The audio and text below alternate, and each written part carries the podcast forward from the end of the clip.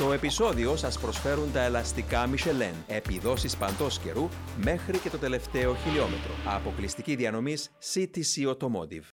Η ρουλέτα του καζίνο στο Las Vegas ξεκίνησε να γυρίζει από νωρίς την Πέμπτη για τις ομάδες της Φόρμουλα 1, όταν ένα πόμα της αποχέρευσης βγήκε από τη θέση του με αποτέλεσμα να το χτυπήσει η Ferrari του Κάρλο Σάινθ, αναγκάζοντας τόσο το κοινό όσο και τους πιλότους να περιμένουν με την δεύτερη ε, περίοδο των ελεύθερων δοκιμαστικών να διεξάγεται τελικά μεταξύ 3 και 4 και 30 τα ξημερώματα.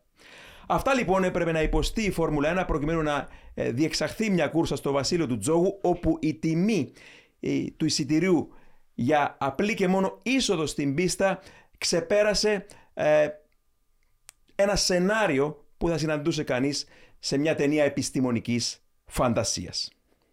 Φίλες και φίλοι της Φόρμουλα 1, καλώς ορίσατε σε αυτό το νέο επεισόδιο της σειράς Speed Zone Podcast που πραγματοποιείται με τη στήριξη των ελαστικών της Michelin και την εταιρεία CTC Automotive.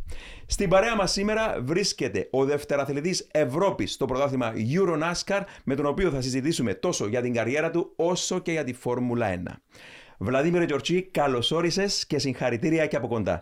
Καλώς σας βρήκα, παιδιά. Ε, ευχαριστώ για την πρόσκληση και έτσι, ευχαριστώ και για τις ευχές σας ε, και πριν ε, έτσι, ξεκινήσει το podcast μας ε, ε, όπως είχαμε μπει μια πετυχημένη χρονιά η φετινή που θα τα πούμε και, και αμέσως μετά. Ωραία, ανυπομονώ να συζητήσουμε και για τα δικά σου, να μας πεις όμως και τις απόψεις σου για τη Φόρμουλα 1 Λοιπόν, ε, μαζί μας επίσης ο αγαπημένος φίλος Μάρος Κωνσταντίνου, πρώην engineer της McLaren στη Φόρμουλα 1. Ε, να πούμε εδώ ότι το τρίτο μέλος της ομάδας μας, ο Σπύρος Τσαμαντά, ε, απουσιάζει σήμερα, αλλά θα τον έχουμε στο επόμενο επεισόδιο μαζί μας. Λοιπόν, παιδιά, να ξεκινήσουμε. Πρωτού πάμε στες, ε, στη φετινή πορεία του Βλαδίμηρου Τζορτζή στις πίστες της Ευρώπης, να ξεκινήσουμε από Φόρμουλα 1, Βλαδίμηρε, και θα ήθελα έτσι να μας πεις ως πρώτη ε, με την εισαγωγή σου τέλος πάντων, ε, οι εντυπώσεις σου για το φετινό παγκόσμιο πρωτάθλημα της Φόρμουλα 1. Ε, εντάξει, ήταν μπορώ να πω ένα συναρπαστικό πρωτάθλημα. Ε, είδαμε ξανά για ακόμη μια χρονιά τον Max Verstappen να κυριαρχεί. Ε, είδαμε μια Mercedes όπου ε, προσωπικά ανα, περίμενα περισσότερα. Ε, και πιστεύω θα, έτσι θα χρειάζεται σκληρή δουλειά για την επόμενη χρονιά έτσι ώστε να βρεθούν πιο κοντά ε, στο Max Verstappen που κυριαρχεί φυσικά. Ε, είδαμε μια Ferrari που για ακόμη μια χρονιά ε, επίσης δυσκολεύεται ε, και ευελπιστούμε πως του χρόνου έτσι θα έχουμε περισσότερες μάχες για την πρωτοπορία ναι. ε, του πρωταθλήματος. Καθώς είδαμε το ίδιο παράδειγμα που γινόταν τα περασμένα χρόνια με τον Λούι Χάμιλτον. Ναι, ναι. Ε, αλλά πλέον ο Μαξ Verstappen. Ναι, είπε συναρπαστική χρονιά και σίγουρα ως οδηγός γνωρίζεις πολύ καλά ότι δεν είναι εύκολο να κερδίζεις τα Grand Prix ακόμα και να οδηγάς μια Red Bull και σίγουρα ε, το να κοιτάζεις έναν αγώνα Φόρμουλα 1 και να βλέπεις ακόμα και έναν πιλότο να μονοπολεί, σίγουρα όταν βάλει τα πράγματα κάτω από το φακό, η Φόρμουλα 1 είναι πάντοτε συναρπαστική. Έτσι, Βλαδίμηρε. Σίγουρα, ναι. Απλά εντάξει, πιστεύω κάθε φίλος της Φόρμουλα 1 περίμενε κάτι το περισσότερο φέτος. Είστε έτοιμοι. Μπορείτε να πάτε όπου θέλετε, όποτε θέλετε, ό,τι καιρό κι αν κάνει. Γιατί τα ελαστικά Michelin προσφέρουν επιδόσεις που φτιάχτηκαν να διαρκούν. Ανακαλύψτε τα ιδανικά ελαστικά για εσάς σε εξουσιοδοτημένους μεταπολιτές σε όλη την Κύπρο. Για περισσότερες πληροφορίες καλέστε στο 7777 1900. Με τη σφραγίδα ποιότητας τη CTC Automotive. Ναι. Ε, αλλά είδαμε το ίδιο, το ίδιο παράδειγμα όπως και πέρσι με τον Max ναι. Verstappen. Με ακόμα περισσότερη ε, μονοτονία, μονοπόλιο. Αλλά αυτά συμβαίνουν όταν έχεις μια τέλος πάντων ε, τέτοια υπεροχή μια ομάδα με έναν τόσο γρήγορο πιλότο. Όπου και στο Las Vegas, αν δεν κάνω λάθος, ο Max Verstappen ήταν από τους οδηγούς που πέτυχε τις περισσότερες νίκες, αν δεν κάνω λάθος, σε μια, σε μια σεζόν. Ναι, οπωσδήποτε. Ξέρεις, ε, σίγουρα φτάσεις στις 18. Και Μάριε, έχουμε, είχαμε μέχρι στιγμής 21 αγώνες, μένει ακόμα ένας. 20 νίκες για την Red Bull από 21 αγώνες. Ο Max Verstappen πέτυχε τις 18 από αυτές τις 20 νίκες. Σίγουρα ρεκόρ όλων των εποχών και ξέρεις τι σκεφτόμουν τις προάλλες μιλούσα και με έναν φίλο και λέγαμε ότι Ο Νάιτσελ Μάνσελ το 1992 με εκείνη την άτρωτη ε, Williams με την υπερτεχνολογία που διήθελε τότε, ε, κέρδισε 9 νίκες. Και λέγαμε 9 νίκες σε μια σεζόν. Και τώρα 18 νίκες. Οι διπλάσιες σε μια σεζόν. Φυσικά τότε είχαμε 16 Grand Prix το 92. Τώρα έχουμε ε, 23 φέτος. Συν τα sprint, άρα μιλάμε για 29 αγώνες. Συν τα sprint κλπ. Ναι. Αλλά θέλω έτσι να κρατηθούμε λίγο στον εν μέρει ενθουσιασμό που απομένει με την τελευταία κούρσα την Κυριακή και να πούμε ότι ακόμα ε, παίζει η δεύτερη θέση στο πρωτάθλημα κατασκευαστών. Η Mercedes είναι δεύτερη, τέσσερις μόλις βαθμούς μπροστά από την Ferrari. Ναι. Μετά έχουμε στο πρωτάθλημα πιλό... να μείνουμε στο κατασκευαστών και να πω ότι μάχη υπάρχει και για την τέταρτη θέση μεταξύ McLaren και Aston Martin. Αυτές τις δύο τις χωρίζει Τη χωρίζουν 11 βαθμοί μπροστά η Μακλάρεν από την Αστον Μάρτιν. Ενώ στο πρωτάθλημα πιλότων ισοβαθμούν οι δύο Ισπανοί στην τέταρτη θέση του πρωταθλήματος. Από 200 βαθμούς έχει και ο Φερνάντο Αλόνσο και ο Κάρλος Σάινθ. Μπροστά θεωρητικά είναι ο Κάρλος Σάινθ στο πρωτάθλημα γιατί έκανε και την νίκη ο μόνος που κέρδισε φέτος mm-hmm. αγώνα εκτός από τη Red Bull. Άρα ε, ναι. Και, και την τέταρτη θέση διεκδικούν ακόμη και ο Λάντον Νόρι ε, μαζί με τον Σάρτ Λεκλέρκ. Καθώς ναι. είναι. Ναι, υπά, σίγουρα υπάρχουν, υπάρχουν ε, πιθανότητες για βαθμούς από αυτούς στους τελευταίους αγώνες για να αλλάξει κάπως η κατάταξη. Εντάξει, για κάποιους είναι πιο τέλος πάντων λιγότερο ενδιαφέρον μένα, αλλά νομίζω ότι είναι κάποια φορά και μαχηγοήτρου, ειδικά αυτή της δεύτερης θέση στο πρωτάθλημα κατασκευαστών Μαρία, που θα δείξει τελικά Ποια είναι η δεύτερη δύναμη; Η McLaren φάνηκε να είναι προς το τέλος. Ξεκινήσαμε με την Αστον Μάρτιν ως δεύτερη δύναμη φέτος. Πήγαμε τελικά στη McLaren ως δεύτερη δύναμη. Αλλά ηρωνικώς αυτές οι δύο ομάδες παλεύουν για την τέταρτη φέρος θέση στο πρωτάθλημα κατασκευαστών και άφησαν τη μάχη της δεύτερης μεταξύ των παλιών καλών ε, τέλος πάντων ομάδων της Mercedes και της Ferrari. Ναι, ειδικά για την Άστον Μάρτιν πιστεύω τώρα νομίζω είναι στην πέμπτη θέση στους ναι, κατασκευαστές. 11 βαθμούς πίσω από τη Μακλάρεν. Εντάξει, ήταν εκεί που περίμενα από την αρχή του 2023 ότι εκεί άρμοζε περισσότερο της Άστον Μάρτιν να βρίσκεται σε, στην πέμπτη θέση. Γιατί πρωτού ξεκινήσει η σεζόν. Πρωτού ξεκινήσει η σεζόν. για το λόγο ήταν λίγο σοκαριστικό να βλέπουν την Άστον Μάρτιν τόσο γρήγορα να βρίσκεται στις πρώτες θέσεις, στη δεύτερη και τρίτη θέση στις αρχές. Άρα θεωρώ το πώς θα τελειώσει το πρωτάθλημα ε, είναι εκεί που αρμόζει κάθε ομάδα. Δηλαδή δεν ναι. περίμενα ποτέ να δω την Άστο Μάρτιν να είναι η δεύτερη ε, καλύτερη ναι, ομάδα ναι. Ε, της σεζόν. Ναι. Αλλά για τους περισσότερους φαν, ναι, μπορώ να καταλάβω ότι ο δεύτερος, ο τρίτος, ο τέταρτο είσαι πλέον από τους. Ε, πλέον χάνεται ε, ας το πούμε ε, η ένταση του πρωταθλήματος όταν ναι. βρούμε τον πρωταθλητή ναι. αλλά για τις ομάδες μια δεύτερη, μια τρίτη θέση σημαίνει εκατομμύρια ε, ανάλογα με τους βαθμούς που παίρνουν ε, σημαίνει πόσες ώρες χάνουν στην αεροσύραγγα άρα ναι. για τις ομάδες είναι πολύ πιο σημαντικοί οι κατασκευαστές τώρα ναι. παρά τι θέση θα βγουν οι οδηγοί τους αν είναι τρίτη, τέταρτη, πέμπτη, έκτη. Ναι. Και σίγουρα σε ένα πρωτάθλημα, Βλαδίμηρ, οι σπουδαίοι πιλότοι φαίνονται. Είπαμε, έλαμψε ο Μαξ Verstappen, αδιαφυσβήτητα χαρισματικός, αλλά αν δεις τον, τον 7 φορέ παγκόσμιο πρωταθλητή Λούι Χάμιλτον, που είναι στο πρωτάθλημα φέτος, ό,τι και να γίνει στο Αμπουντάμπι, θα είναι ο πιλότος που τερμάρισε πίσω μόνο από τις δύο Red Bull. Άρα έτσι ήσυχα ήσυχα με μια πολύ προβληματισμένη όπως είπες Mercedes που ίσως να απογοήτευσε και φέτος.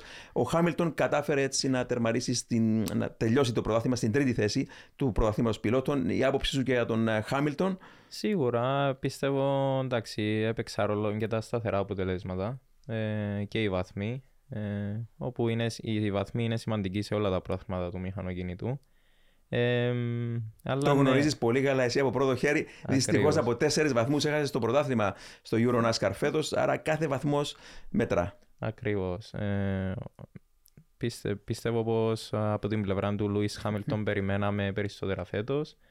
Ε, αλλά εντάξει, πλέον θα είναι ένα νέο ξεκίνημα για την νέα χρονιά. Ελπίζω πως τόσο και η Mercedes αλλά και η Ferrari, που η Ferrari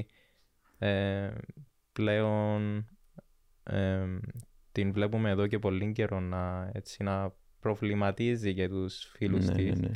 Ε, από, ναι, από το 2007 έχουν να πάρουν πρωτάθλημα ναι. πιλότων, από το 2008 έχουν να πάρουν πρωτάθλημα mm-hmm. κατασκευαστών.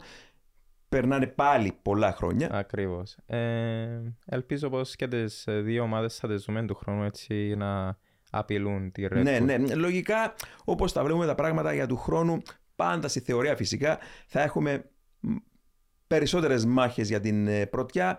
Α το ελπίσουμε να είναι μέσα και η, μαζί με τη Red Bull και η Mercedes και η Ferrari και η McLaren και η Aston Martin να, είναι, να συνεχίσουν αυτή την ανωδική πορεία. Mm. Όμως, να περάσουμε και λίγο στα δικά σου. Θα κάνουμε ένα ε, διάλειμμα από τη Φόρμουλα, θα επανέλθουμε. Να ξεκινήσουμε τα δικά σου, Βλαδίμηρε μου. Τερμάριζε φέρω δεύτερος στο Ευρωπαϊκό Πρωτάθλημα Euro NASCAR 2. Τέσσερα pole positions, πέντε νίκες και μάλιστα ξεκίνησες πολύ δυναμικά τη σεζόν. Τέσσερις συνεχόμενες νίκες με το καλημέρα μπήκες πολύ δυναμικά και προχωρούσες εξαιρετικά. Και θα ήθελα έτσι να μας πεις λίγο τι άλλαξε εκεί στη μέση του πρωταθλήματο και ε, με την ομάδα σου και πήρατε έτσι λίγο μια κατιούσα που σίγουρα σου στήγησε γιατί φαντάζομαι ένας τίτλος δεν χάνεται στην τελευταία κούρσα, έτσι. Ακριβώς. Και όταν έχεις πέντε νίκες ε, και ο πρωταθλητής τελικά να είναι οδηγός με μόνο μία νίκη, ε, είναι εκεί που φαίνεται ότι εντάξει, όπως αναφέρεις και εσύ, συνέβησαν πολλά θέμα μηχανικού, μηχα, μηχανικής πλευράς. πλευράς.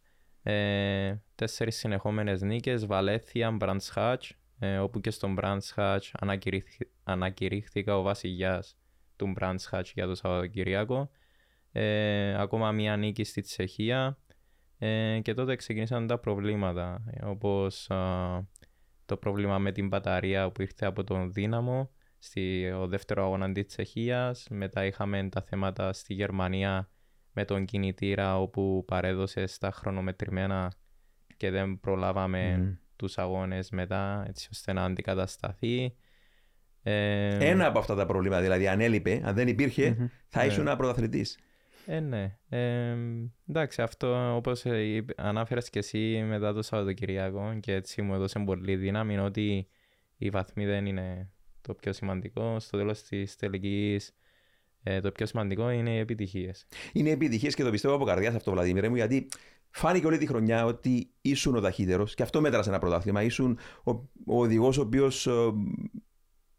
ήσουν ο πιο σταθερός και αυτό που λες, η καμπάνια που έκανες για τον τίτλο, όπως έκανε και φέρος ο Χάμιλτον στη Φόρμουλα, mm. ήταν περισσότερο να μαζέψεις βαθμούς με έναν έξυπνο τρόπο και όπου μπορούσες, νομίζω, σαν ως οδηγός, έδωσες τα πάντα. Απλά σε απογοήτευσε λίγο ε, αυτά τα μηχανικά προβλήματα. Ακριβώς. Για παράδειγμα, στην Ιταλία ήταν ένα Σαββατοκυριακό που τέλος πάντων δεν μπορούσαμε να βρούμε ταχύτητα γιατί οι θερμοκρασίες ήταν τραγικές. Ναι. Ε, θερμοκρασία αέρα στους 38 βαθμούς, θερμοκρασία μέσα στο αυτοκίνητο 75. Ε, σε όλους τους αγώνες είχα ψηλές θερμοκρασίες νερού και λαδιού που ήταν στο μάξιμο. Συγγνώμη, τώρα μου δίνεις μια ευκαιρία να μιλήσω. Ε, Αυτές οι θερμοκρασίες που λες και μάλιστα με τον κινητήρα μπροστά. Ακριβώς. Στα μούτρα σας, που είναι πολύ διαφορετικό για παράδειγμα mm. από τη Φόρμουλα. Άρα, άρα πόσους βαθμούς περίπου στο πιλωτήριο, αν γνωρίζεις, σας λένε 70, η ομάδα. 75. 75 βαθμούς Κελσίου στο πιλωτήριο. Άρα στη Φόρμουλα Μαρία νομίζω ότι είναι luxury. ε, Καταλαβαίνεις ότι εντάξει, ας πούμε στην Ιταλία έκανα ό,τι μπορούσα γιατί ήξερα ότι μέχρι εκεί ήταν οι δυνατότητες της ομάδας. Ναι. Με δύο βάθρα στην Ιταλία. Ναι. Ε, άρα εντάξει, πιστεύω ότι από πλευράς Βλαδίμηρου ναι, έκανα τα παν. Τώρα τα μηχανικά προβλήματα πάντα είναι μέσα στο ναι, παιχνίδι ναι, και κάποτε είναι αυτό που λέω τα πόδια μου μέχρι 40 χιλιόμετρα αν μπορούν να τρέξουν, δεν μπορούν να τρέξουν περισσότερο. Φυσικά αν δεν, υπα... δεν έχει το αυτοκίνητο, δεν μπορείς να τρέξεις. Ναι. Ε, αλλά ήμασταν τύχεροι σε εισαγωγικά ότι τις περισσότερες ατυχίε σε μηχανικού προβλήματος τις είχα στη προ φέτος. Ναι, ναι. Όπου, στη προ... Όπου ξεκίνησες και με pole με position. Με δύο pole position στη Βαλέθια και στη προ. Ε, με βάθρος στη Βαλέθια, με βάθρος στη Τσεχία στη προ ε, και μετά από τον Brands Hatch ε, φάνηκα τυχερός πάλι σε εισαγωγικά ότι ήταν στη προ που ξεκίνησαν τα προβλήματα τα μηχανικά. Ναι, ναι. Μάρια, μα έλεγε προηγουμένως ο, mm-hmm. ο Λαδίμηρο για πίστες Brands Hatch, Μπρουνό, Μπρουνό, σωστά, στη, ε, στη Τσεχία. Ναι, και που, το ΜΟΣ που είναι πλέον. Και, και το ΜΟΣ. Και, και ανοίγει την όρεξή μας γιατί ξέρουμε πολύ καλά ότι είναι στενές πίστες, δύσκολες πίστες, περιγυλωμένε από γρασίδια, ζόλτερ στο Βέλγιο, ναι, ναι που σίγουρα είναι η πρόκληση αυτή που αν θέλεις να τον κάτι θα ρωτούσες τον, τον Βλαδίμηρο για τις πίστες ίσως ή οτιδήποτε άλλο. Ναι, σίγουρα πολύ διαφορετικό να τρέχεις σε παγιέ πίστες ε, με γρασίδι, το οποίο σημαίνει ότι θα είναι πιο ε, γλιστερό, πιο slippery σε περίπτωση που βγεις, ειδικά που είναι αρκετά βαρετά τα, τα αυτοκίνητα. Εντάξει, πλέον με τη Φόρμουλα 1 μπορούμε να πούμε ότι δεν είναι τόσο ε, σορυβαρή ένα ε, ε, αυτοκίνητο NASCAR. Ε, απλά μια ερώτηση που θα κάνω είναι. Οι πίστες απλά δεν συγχωρούν τα λάθη, όπως λέγαμε. Δεν συγχωρούν τα λάθη. Αυτές οι ευρωπαϊκές πίστες. Ε, αλλά ε, μια ερώτηση που μια πορεία που είχα ήταν ε, πώς. Ε, ποια είναι η προετοιμασία του οδηγού για να πάει στην πίστα. Για παράδειγμα, στη Φόρμουλα 1, η προετοιμασία γίνεται σε έναν εξομοιωτή. Θεωρούμε ότι είναι 95% ε, με τους μηχανικούς του, performance engineer, control engineer και ο οδηγός, έχουν ένα setup, ε, ενώ είναι ένα 5% το οποίο επεμβαίνει πλέον οδηγός στην πίστα. Στο NASCAR, ναι. αν μπορούσαμε να βάλουμε για παράδειγμα έναν ποσοστό, πόσο πιστεύεις ότι επεμβαίνεις εσύ όταν πάτε στην πίστα για να ολοκληρωθεί το setup του μονοθεσιού. Ε, είναι περισσότερο νομίζω. Ενώ σου ε, ε, εξαρτάται περισσότερο από τον οδηγό ε, και η προετοιμασία πριν κάθε αγώνα φυσικά προέρχεται από τα, από τα βίντεο που υπάρχουν από περασμένες χρονιές, από την τηλεμετρία ε, αλλά φυσικά και ο εξομοιωτής που έχει κάθε ομάδα απλά πιστεύω πως δεν, δεν δεν φτάνει στο σημείο, δηλαδή στους εξομοιωτές που έχουν πλέον στη, στη Φόρμουλα. Πόσο συχνά όμως ε, οδηγείς τον εξομοιωτή της ε, ε, πριν, κάθε, πριν κάθε αγώνα. Αναγκαστικά mm. γιατί πλέον τις πλήστες μέρες είμαι στην Ιταλία δίπλα στην ομάδα και μετά δοκιμαστικά. Ε, Είναι απλά... ότι πιο χρήσιμο εργαλείο Πρωτού πας σε μια πίστα, φαντάζομαι. Ακριβώς, γιατί εντάξει, σε προετοιμάζει για να καταλάβεις με ποιες ταχύτητες θα μπεις σε κάθε στροφή, ε, έναν περίπου. Άρα είναι μια καλή προετοιμασία. Απλά πιστεύω σαν Βλαδίμηρο το βοηθάει περισσότερο το να, να μελετήσει τα βίντεο και την τηλεμετρία πριν mm-hmm. κάθε αγώνα. Στο NASCAR. Τώρα στη, που ήμουν στη Φόρμουλα Renault στο Ευρωπαϊκό ε, με βοήθησε πολύ ο πρόσιο... Προσωμιωτής, εξωμιωτής, ναι. ναι, ναι. Ε, της ομάδας που έτρεχα. Ωραία, πολύ ωραία, πολύ ωραία. Λοιπόν, έτσι να κάνουμε και μια στροφή ξανά προς ε, Las Vegas για τους φίλους που μας ακούνε για τη Φόρμουλα 1 και θα επανέλθουμε στη δική σου καριέρα. Ε, Μάρια, είχαμε εκείνα τα τραγελαφικά συμβάντα που είπαμε ξεκίνησαν από την Πέμπτη στα ελεύθερα ε, δοκιμαστικά. Ε, είχαμε. Ε, να μιλήσουμε έτσι λίγο πρωτού όμως ξεκινήσει όλο αυτό το κακό. Είχαμε τιμή εισιτηρίου για είσοδο στην πίστα και μόνο είσοδο στην πίστα την Κυριακή, γενική είσοδος 800 δολάρια τουλάχιστον και ήταν έκπτωση αυτό το ποσό. Ήταν, αρχικά ήταν 1650 σχεδόν mm. δολάρια. Απλά και μόνο για να μπει στην πίστα. Μετά άκουσα κάτι VIP εισιτήρια που είχαν στοιχήσει 6.000 δολάρια από μπαλκόνι για να βλέπεις ένα μέρος και μόνο μιας ευθείας που σου έφραζε και κάπως την ε, όραση. Και μετά άκουσα και για Paddock Club. Ελπίζω να κάθεται ο κόσμος που μας ακούει, αν δεν τα γνωρίζει αυτά. Για Paddock Club ε, VIP εισιτήρια για δύο ημέρες 37.500 δολάρια. Και αυτό με έκπτωση, παιδιά, τα 40.000 αρχικά. Τώρα, εμείς την εποχή που πηγαίναμε στις πίστες, εποχή Άιρτον Σένα, εποχή Μάικολ Σούμακερ, η γενική είσοδος ήταν μόλις 40 με 60 δολάρια. Και βλέπαμε 10 φορές, ταπεινή μου άποψη, πιο σπουδαίο θέαμα, με υπερήρωες πιλότους και μονοθέσια που ήταν χάρμα οφθαλμού και ο, ο ήχος που έφτανε στα αυτιά σου ήταν αγγελόφωνη εκείνη η μελωδία τρομερή. Και αν υπολογίσεις, κάνεις, έκανα τα μαθηματικά στο μυαλό μου ότι πληρώναμε τότε 40 με 60 ε, δολάρια για να μπούμε σε μια πίστα γενική είσοδος. Και αν υπολογίσω ότι το θέαμα φέτος ήταν τα τελευταία χρόνια είναι 10 φορές τα ποινή μου άποψη πιο κάτω από πλευρά του να βλέπεις ένα μονοθέσιο δηλαδή, έπρεπε να πληρώνουμε. Ε, πόσα, αν κάνεις τα μαθηματικά, 4 με 6 δολάρια για να μπούμε μέσα, όχι 800 έχουν ξεφύγει νομίζω στις ΗΠΑ. Μάριε. Ε, ήταν το αναμενόμενο. Πιστεύω ότι όταν είχαν ανακοινώσει η Liberty Media ε, τον Grand Prix του Las Vegas, που να σημειώσουμε ότι τον Grand Prix του Las Vegas είναι, μπορούμε να ονομάσουμε ότι είναι το official αγώνας Φόρμουλα 1 γιατί είναι funded, πληρώνεται από την ίδια τη Φόρμουλα 1 ε, για τα επόμενα 10 χρόνια θα γίνεται αγώνας εκεί. Κοστίσε μισό δισεκατομμύριο. Συγγνώμη που αν δεν απατώ, πολύ λίγες πίστες έχουν συμβόλαια για 10 χρόνια. Ναι, Συνήθως 5 ανανεώνουν. Ναι. Τώρα το Las Vegas πρωτού το δούμε, το βαφτίσαμε ότι είναι σπουδαίο και πάμε για άλλα 10 mm-hmm. χρόνια, 9 χρόνια. Ακριβώς, ναι. Ε, πιστεύω ήταν το αναμενόμενο από την αρχή που ανακοινώσας για το Las Vegas ότι περιμέναμε ότι θα είναι ένας αγώνας για μια μερίδα ανωπαδών. Ε, εγώ θεωρώ ότι μπορεί να κερδίσαν μια μικρή μερίδα οπαδών. Κάποιους οι οποίοι μπορούν να πληρώσουν και με την έπτωση τις 35.000 δολάρια για να δουν έναν αγώνα. Αλλά νιώθω ότι είναι λίγο οι απόψεις δίστανται μεταξύ των οπαδών που το έχουν δει από την τηλεόραση κατά πόσο το Las Vegas αρμόζει στο σύνολο της Φόρμουλα 1.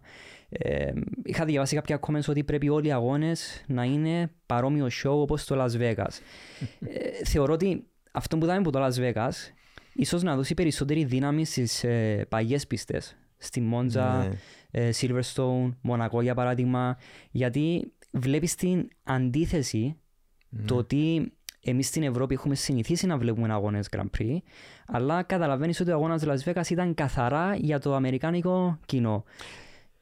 Α, συγγνώμη, Μάρη, ας με συγχωρέσουν οι οπαδοί του Grand Prix του Las Vegas, αλλά όταν έχεις μια πίστα που αποτελείται από απλά ευθείες και δεν είναι τεχνική πίστα. Και απλά το μόνο άλλο που βλέπεις είναι αυτά τα, τα, τα, πώς να το πω, τα, τα πλουσιοπάροχα φωτισμένα κτίρια και τα καζίνο και τα ξενοδοχεία. Ε, αυτό το είχαμε και πριν πόσα, 10-15 χρόνια όταν ήρθε πρώτη φορά η πίστα του Αμπουντάμπη στη Φόρμουλα 1. Ο τσάρος της Φόρμουλα 1 τότε, Μπέρνι Eccleston, για τους λόγους του τη βάφτισε η σπουδαιότερη πίστα στον κόσμο, γιατί του περνούσε κάτω από ένα 7στερο ξενοδοχείο και αυτό ολόφωτο το βράδυ. Και τώρα ποιος θυμάται ότι το Αμπουντάμπι είναι μια πίστα σπουδαία στη Φόρμουλα 1, Ακριβώς, την ναι. προσπερνούμε ως μια, μια από τα ίδια. Και λέω εγώ, ας κρίνουμε το Las Vegas και το Miami, αυτές τις νέες πίστες στις ΗΠΑ, σε τρία χρόνια από τώρα. Πρωτού βιαστούμε να πούμε ότι είναι παραδείγματα προς μίμηση.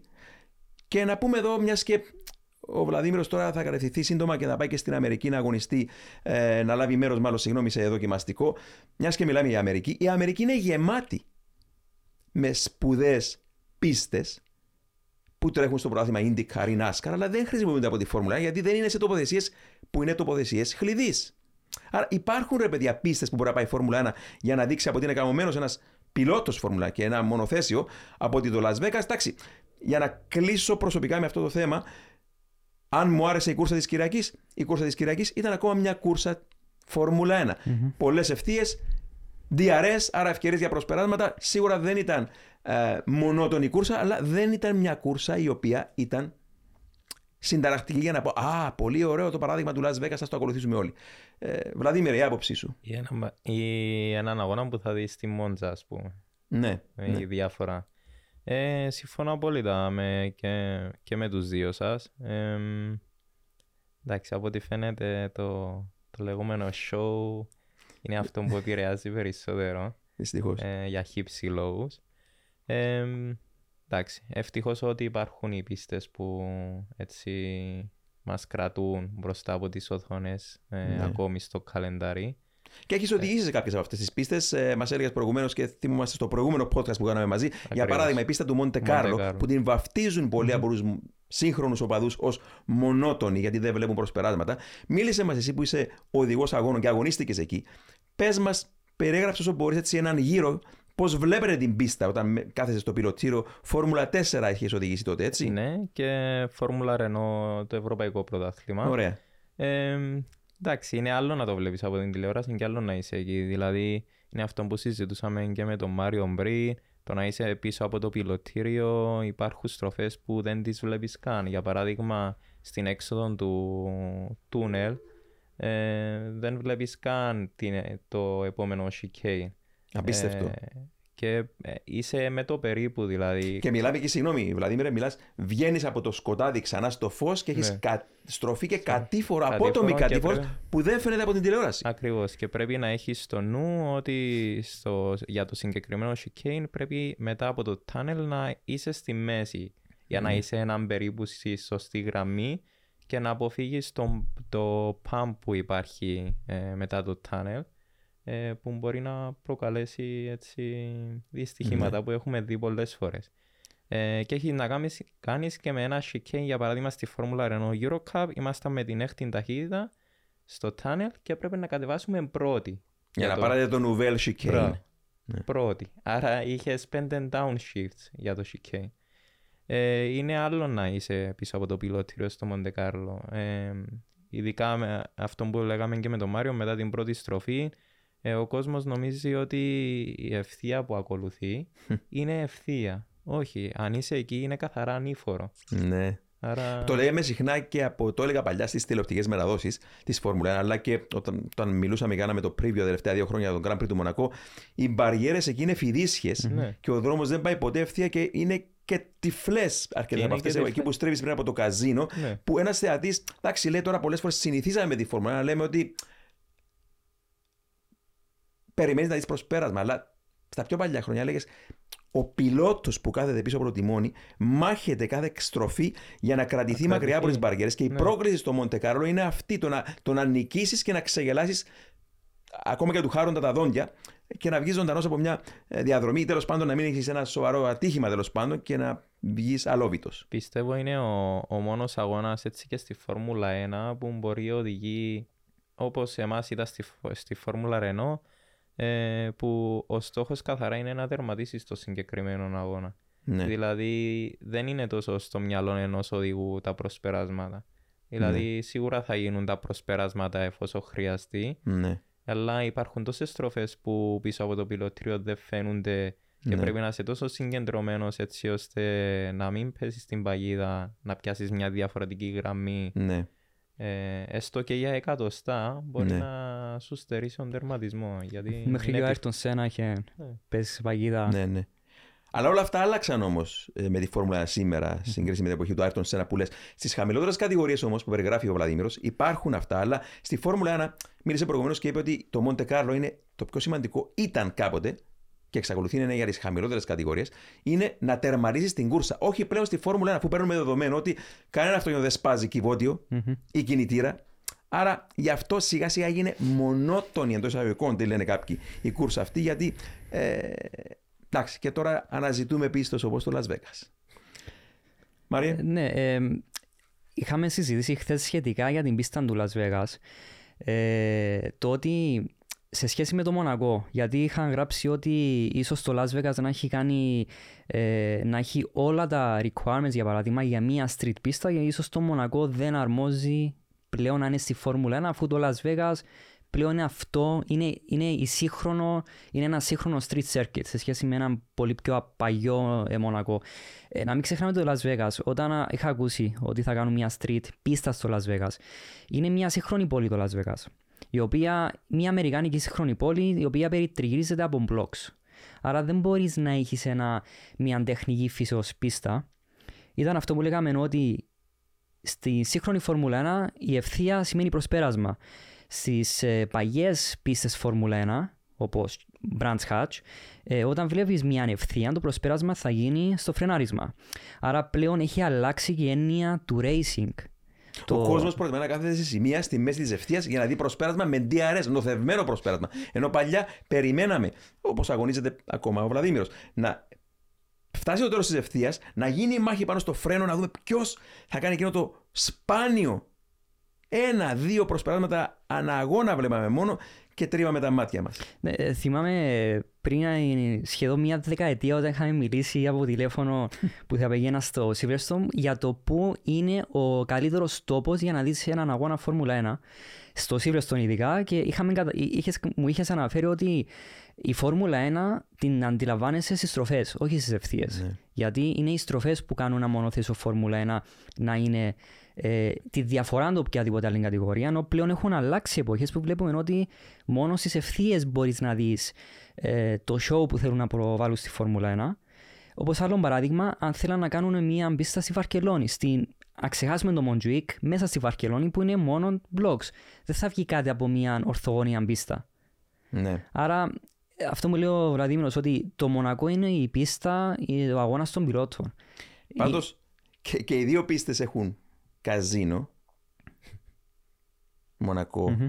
και Las Vegas, αλλά λέγαμε χθες ότι το Las Vegas χτίστηκε μόλις, δημιουργήθηκε μόλις το 1905 και το Monte Carlo είχε ήδη Grand Prix το 1929 Ναι. όταν πριν πάρει φόρα ακόμα το, το Las Vegas τέλος πάντων που το, το Monte Carlo, το Principato υπάρχει από το πότε, 1200 Ναι. κάπου εκεί τέλος πάντων. Άρα μιλάμε για εντάξει, ιστορία και σίγουρα η προκλητικότητα της πίστας, μιας πίστας τέλος πάντων Ευρωπαϊκής. Μίλησες για Branch Hatch. Μπορείς να μας πεις και για Branch Hatch. Προκλήσεις αυτές οι ανοφέρειες, οι κατοφέρειες που οδηγείται για το, με το Euro NASCAR, Βλαδίμηρε. Και ειδικά στο, και ειδικά στο Indy. Γιατί το Euro NASCAR γίνεται στο Το Brands Indy Hatch Circuit, ναι, ναι, ναι. Που με το Euro NASCAR διαρκεί 45 δευτερόλεπτα. Ναι. Ε, και σκέψου 25 αυτοκίνητα μέσα στο Indy, σε μια πίστα που τη βλέπεις από, την, και- από τις κερκίδες. ναι. Ε, ο Brands Hatch είναι, είναι μια πίστα ακόμη που θεωρείται ένας αγώνας που είναι πρόκληση για τους οδηγούς. Ε, καθαρά στόχος είναι ε, να, τέλος πάντων, να τερματίσεις. ναι. Ε, αλλά εντάξει, όπως είδαμε και μέσα από τον αγώνα μου φέτος, υπάρχουν προσπεράσματα. Για παράδειγμα, την νίκη που έχω πάρει από την τρίτη θέση στην πρώτη, πάνω στα φρένα, ε, ε, στη στροφή Paddock Hill, Πάντο Kill Bend. μπράβο, ε, όπου ο Αλμπέρτο Νάσκα τέλος πάντων φρέναρε πιο γρήγορα, πήρα την εξωτερική και μετά πήρα την εσωτερική και έκανα το προσπέρασμα. Περιγράψε μας λίγο τη φάση. Ανεβαίνεις εκεί τον λόφο ευθείας τερματισμού Ναι. και είναι Πάντο Kill Bend στα δεξιά και είναι τυφλή είσοδο και ε, ο δρόμος μόλις ανέβεις πάνω γυρίζεις για αρνητικό σε κλίση. Έτσι πέφτει από την άλλη πλευρά. Ακριβώς και το σημάδι για μένα κάθε χρόνο είναι η ταπέλα των 100 μέτρων που ξεκινώ να στρίβω το δημόνι. Δηλαδή είναι αυτό που λέμε ότι υπάρχουν πίστες που έχεις ακριβώς σημεία. Είτε ξεκινάς να, να στρίβεις, είτε να, να, τέλος πάντων, να, να βάζεις πεζίνα περισσότερο. Ε, είναι μια πίστα πρόκληση των Brands Hatch. Είναι κάθε χρόνο. Εντάξει, ταυτόχρονα βλέπουμε και αρκετά ατυχήματα στο Euro NASCAR στη Ναι. συγκεκριμένη πίστα, γιατί έχεις να κάνεις με ένα αυτοκίνητο που δεν έχει αεροδυναμικά Ναι. ε, και είναι περισσότερο καθαρά οδηγού. Και εντός εισαγωγικών, εφόσον έχετε και τις πόρτες, είναι καλυμμένη η τροχή τέλος πάντων, είναι πιο Ακριβώς. εύκολο να έρθει σε επαφή με τον άλλο, αλλά, τον άλλο οδηγό. Αλλά γενικά η χρονιά φέρος δεν ήταν τόσο. μ, Δεν μπορώ να την πω τραγική όσον αφορά το επίπεδο των οδηγών. μ, Τόσα πολλά μ, ε, χτυπήματα. Τουλάχιστον οι, οι πρωτοπόροι από εσάς που σας κοίταζα Ναι. ήσασταν πιο έτσι συνετοί. Ξέρεις, ε, δεν είναι, ε, είναι αυτό που με ρωτούσαν πολύ, πιστεύω πως δεν είναι το level των οδηγών. Ε, είναι δυσ- ένα δι- πολύ δύσκολο αυτοκίνητο να οδηγήσεις. Ε, συμπεριφέρεται κάποιες φορές με... Ε, συμπεριφέρεται χωρίς να το αναμένεις Ναι. με κάποιους τρόπους. Άρα κάποτε θα σε ξεγελάσει ακόμα Ναι, και ναι. εμάς τους πρωτοπόρους. Ε, όπως έγινε πάλι στον Brands Hatch φέτος που είχαμε τη βροχή. Ήμουν πρώτος και έχασα την πρωτοπορία στην τελευταία στροφή ε, και μετά την πήρα πίσω φυσικά αλλά ε, είναι και θέμα αυτοκινήτου. Είναι ένα απαραίτητο αυτοκίνητο. ναι. Ε, έχεις να κάνεις... 1225 κιλά πόσα; Ακριβώς. Ναι. Ε, με 450 ύπους. Άρα καταλαβαίνεις ότι και χωρίς αεροδυναμικά δυσκολεύει τη, έτσι, τη, Ναι, τη ναι. δουλειά ενός οδηγού. Ωραία. Τώρα, ε, μιλώντας για Φόρμουλα 1 προηγουμένως και για ε, το τι είδαμε στο Las Vegas ε, και μιλώντας διαρκώς φέρος για Red Bull, να πούμε και εδώ άλλο ένα σταριστικό. Η Red Bull Racing φέτος κατέκτησε το παγκόσμιο πρωτάθλημα κατασκευαστών ε, και αυτή τη στιγμή με ένα αγώνα να απομένει ε, έχει περισσότερους από τους διπλάσιους βαθμούς από τη δεύτερη ομάδα Είστε έτοιμοι. Μπορείτε να πάτε όπου θέλετε, όποτε θέλετε, ό,τι καιρό κι αν κάνει. Γιατί τα ελαστικά Michelin προσφέρουν επιδόσεις που φτιάχτηκαν να διαρκούν. Ανακαλύψτε τα ιδανικά ελαστικά για εσάς σε εξουσιοδοτημένους μεταπολιτές σε όλη την Κύπρο. Για περισσότερες πληροφορίες καλέστε στο 7777 1900.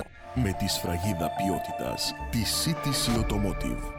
Τελευταία φορά που συνέβη αυτό, Μάρια, ήταν το 2007, ο- τη χρονιά που ακύρωσαν την McLaren από το πρωτάθλημα Ναι. κατασκευαστών και τερμάτισε δεύτερη BMW. Αλλά αν πάμε την προηγούμενη πραγματική φορά που τερμάρισαν δύο ομάδες, αν θέλεις, χωρίς να ακυρωθεί κάποια από το ε, πρωτάθλημα, ήταν το 2004 η προηγούμενη φορά που μια ομάδα ε, πέτυχε περισσότερους από τους διπλάσιους βαθμούς από τη δεύτερη. Όταν πήρε τον τίτλο κατασκευαστών η Ferrari το 2004, ε, μ, μάζεψε περισσότερους βαθμούς, ε, περισσότερους από τους διπλάσιους βαθμούς από τη δεύτερη BR Honda τότε. να, να αναφέρουμε ότι να, μια ομάδα να πετυχαίνει τέτοιους αριθμούς δεν είναι τυχαίο. Ε, δε- η- δηλαδή, το τι πέτυχε φέτος η Red Bull πιστεύω είναι κάτι το οποίο μπορεί να φαίνεται λίγο ανιαρό όταν το ζούμε τώρα, αλλά σε, ίσως σε, σε μια δεκαετία θα μιλάμε για αυτή τη συγκεκριμένη χρονιά, θα Ναι. μιλάμε το τι πέτυχε ο Max Verstappen. Μπορεί να έχει μονοπολίσει το πρωτάθλημα, αν αντιλαμβανόμαστε ότι έχουν κάνει πέντε βήματα μπροστά σε σχέση με τους ε, άλλους ε, ε, τα αντίπαλους στο πρωτάθλημα, αλλά δεν είναι εύκολο να, Ναι. συ- να, πα- να επαναλάβεις την πρώτη θέση 20 φορές από τις 21 σου ευκαιρίες σε μια χρονιά. Ναι.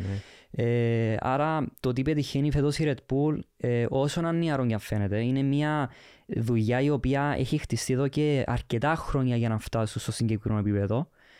Άρα είναι, είχαμε, το αναφέρει, είχαμε αναφέρει ξανά, είναι, είναι η χημεία το να έχεις σε μια πολύ καλή ομάδα, μια εξαιρετική στρατηγική, έναν εξαιρετικό pit crew, αλλά έναν οδηγός που μπορεί να σου φέρει αποτελέσματα γιατί στην τελική είναι αυτός που κάνει delivery είναι ο οδηγός.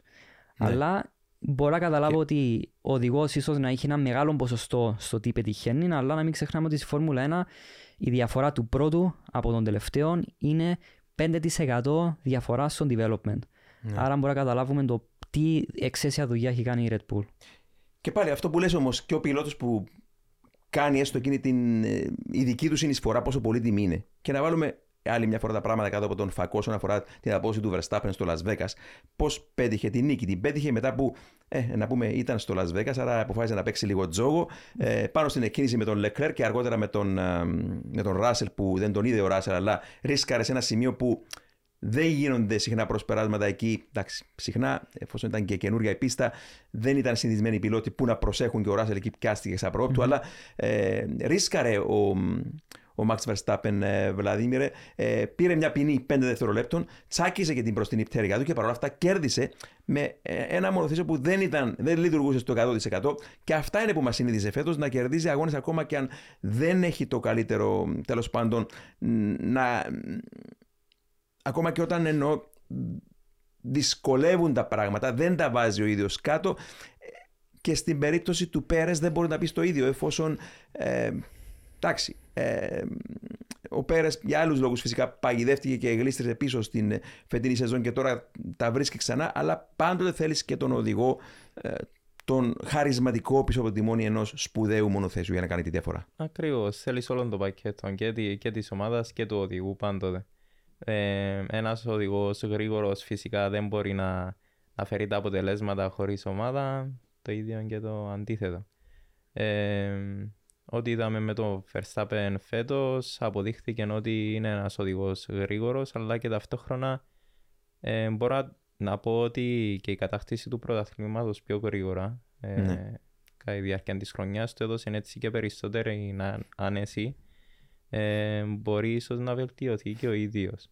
Ε, με περισσότερα ρίσκα. Δηλαδή, αν, παίζα, αν παίζονταν το πρωτάθλημα μέχρι τον τελευταίο αγώνα, σίγουρα το ρίσκο που είδαμε στο Las Vegas μπορεί να μην υπήρχε καν. Είναι διαφορετικό να έχει ένας οδηγός στην πίεση ε, να κατακτήσει ένα πρωτάθλημα και είναι διαφορετικό να ξέρει ότι όλα είναι τέλεια και τώρα μπορώ να δώσω το 100%.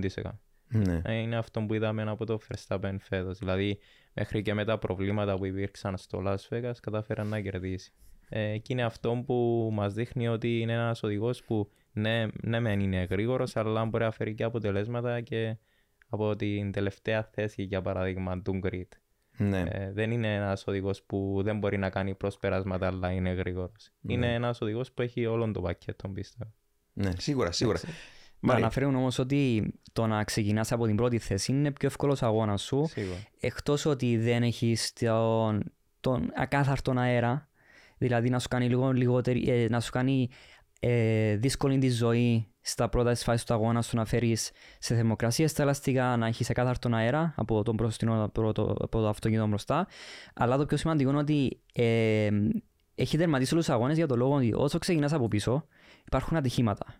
Ναι. ήταν το πρόβλημα του, Φε- του Φερνάντο Αλόνσο για χρόνια με τη McLaren το ότι ήταν, ήταν ένας εξαίσιος οδηγός αλλά το να ξεκινήσει από πίσω ήταν μέσα σε όλα τα ατυχήματα που γίνονταν από καινούριους rookie drivers και όλα αυτά.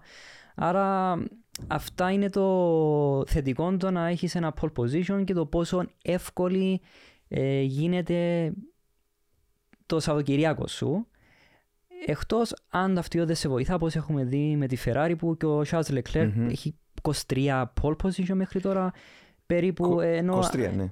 Ενώ το αυτοκίνητο δεν το βοηθάει στο Σακυράκο στο να πάρει νίκες. Αλλά όπως και να το κάνουμε, το ότι έχει πετύχει ο Max Verstappen είναι, είναι αξιοσημείωτο. Το αξίζουν τα συγχαρητήρια. Αλλά φυσικά ζει σε μια σύγχρονη εποχή Φόρμουλα 1 που πλέον οι νίκες του Αλέμ προσφέρουν την καριέρα. Σε μια σύγχρονη εποχή Φόρμουλα 1 μπορούν να γίνουν με το να μονοπολίσεις μόνο τρία χρόνια. Ναι, ναι. Έτσι είναι. Ε, Πάντως, μιλώντας για τον Charles Leclerc της Ferrari, να πούμε ότι δυστυχώς έχει προσθέσει σε εκείνο το αρνητικό του ρεκόρ, εφόσον τώρα έχει κάνει ε, τα τελευταία 12 pole positions που πέτυχε στην καριέρα του, δεν κατάφερε να εξαργυρώσει κανένα σε νίκη.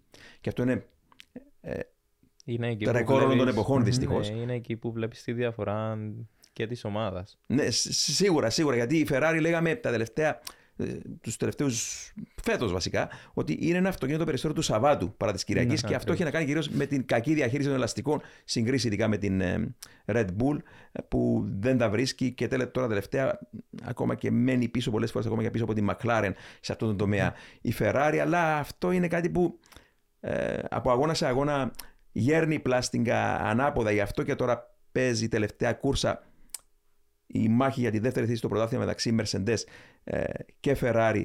Τέσσερις βαθμούς μόλις χωρίζουν τώρα τις δύο ομάδες. Αλλά μιλώντας και για τον εμ, Charles Leclerc, να πιστώσουμε εδώ τον οδηγό και να πούμε ότι είναι ένας πολύ γρήγορος ε, πιλότος εφόσον 23 pole position στην καριέρα του που πέτυχε η Μαρία, ποσοστιαία είναι πιο ψηλά και από τον Max Verstappen. Ο Max Verstappen πέτυχε 31 pole positions, συγκρίση με τα 23 του, του Verstappen, αλλά ε, ποσοστία νομίζω είναι 18% περίπου επιτυχία του ε, Leclerc έναντι 16% του Verstappen. Άρα είναι ένας πολύ ταχύς πιλότος ο Leclerc. Νομίζω είναι τολμώ να πω έτσι πιο μεθοδικός για να γράψει χρόνο το Σάββατο από ότι ο Verstappen.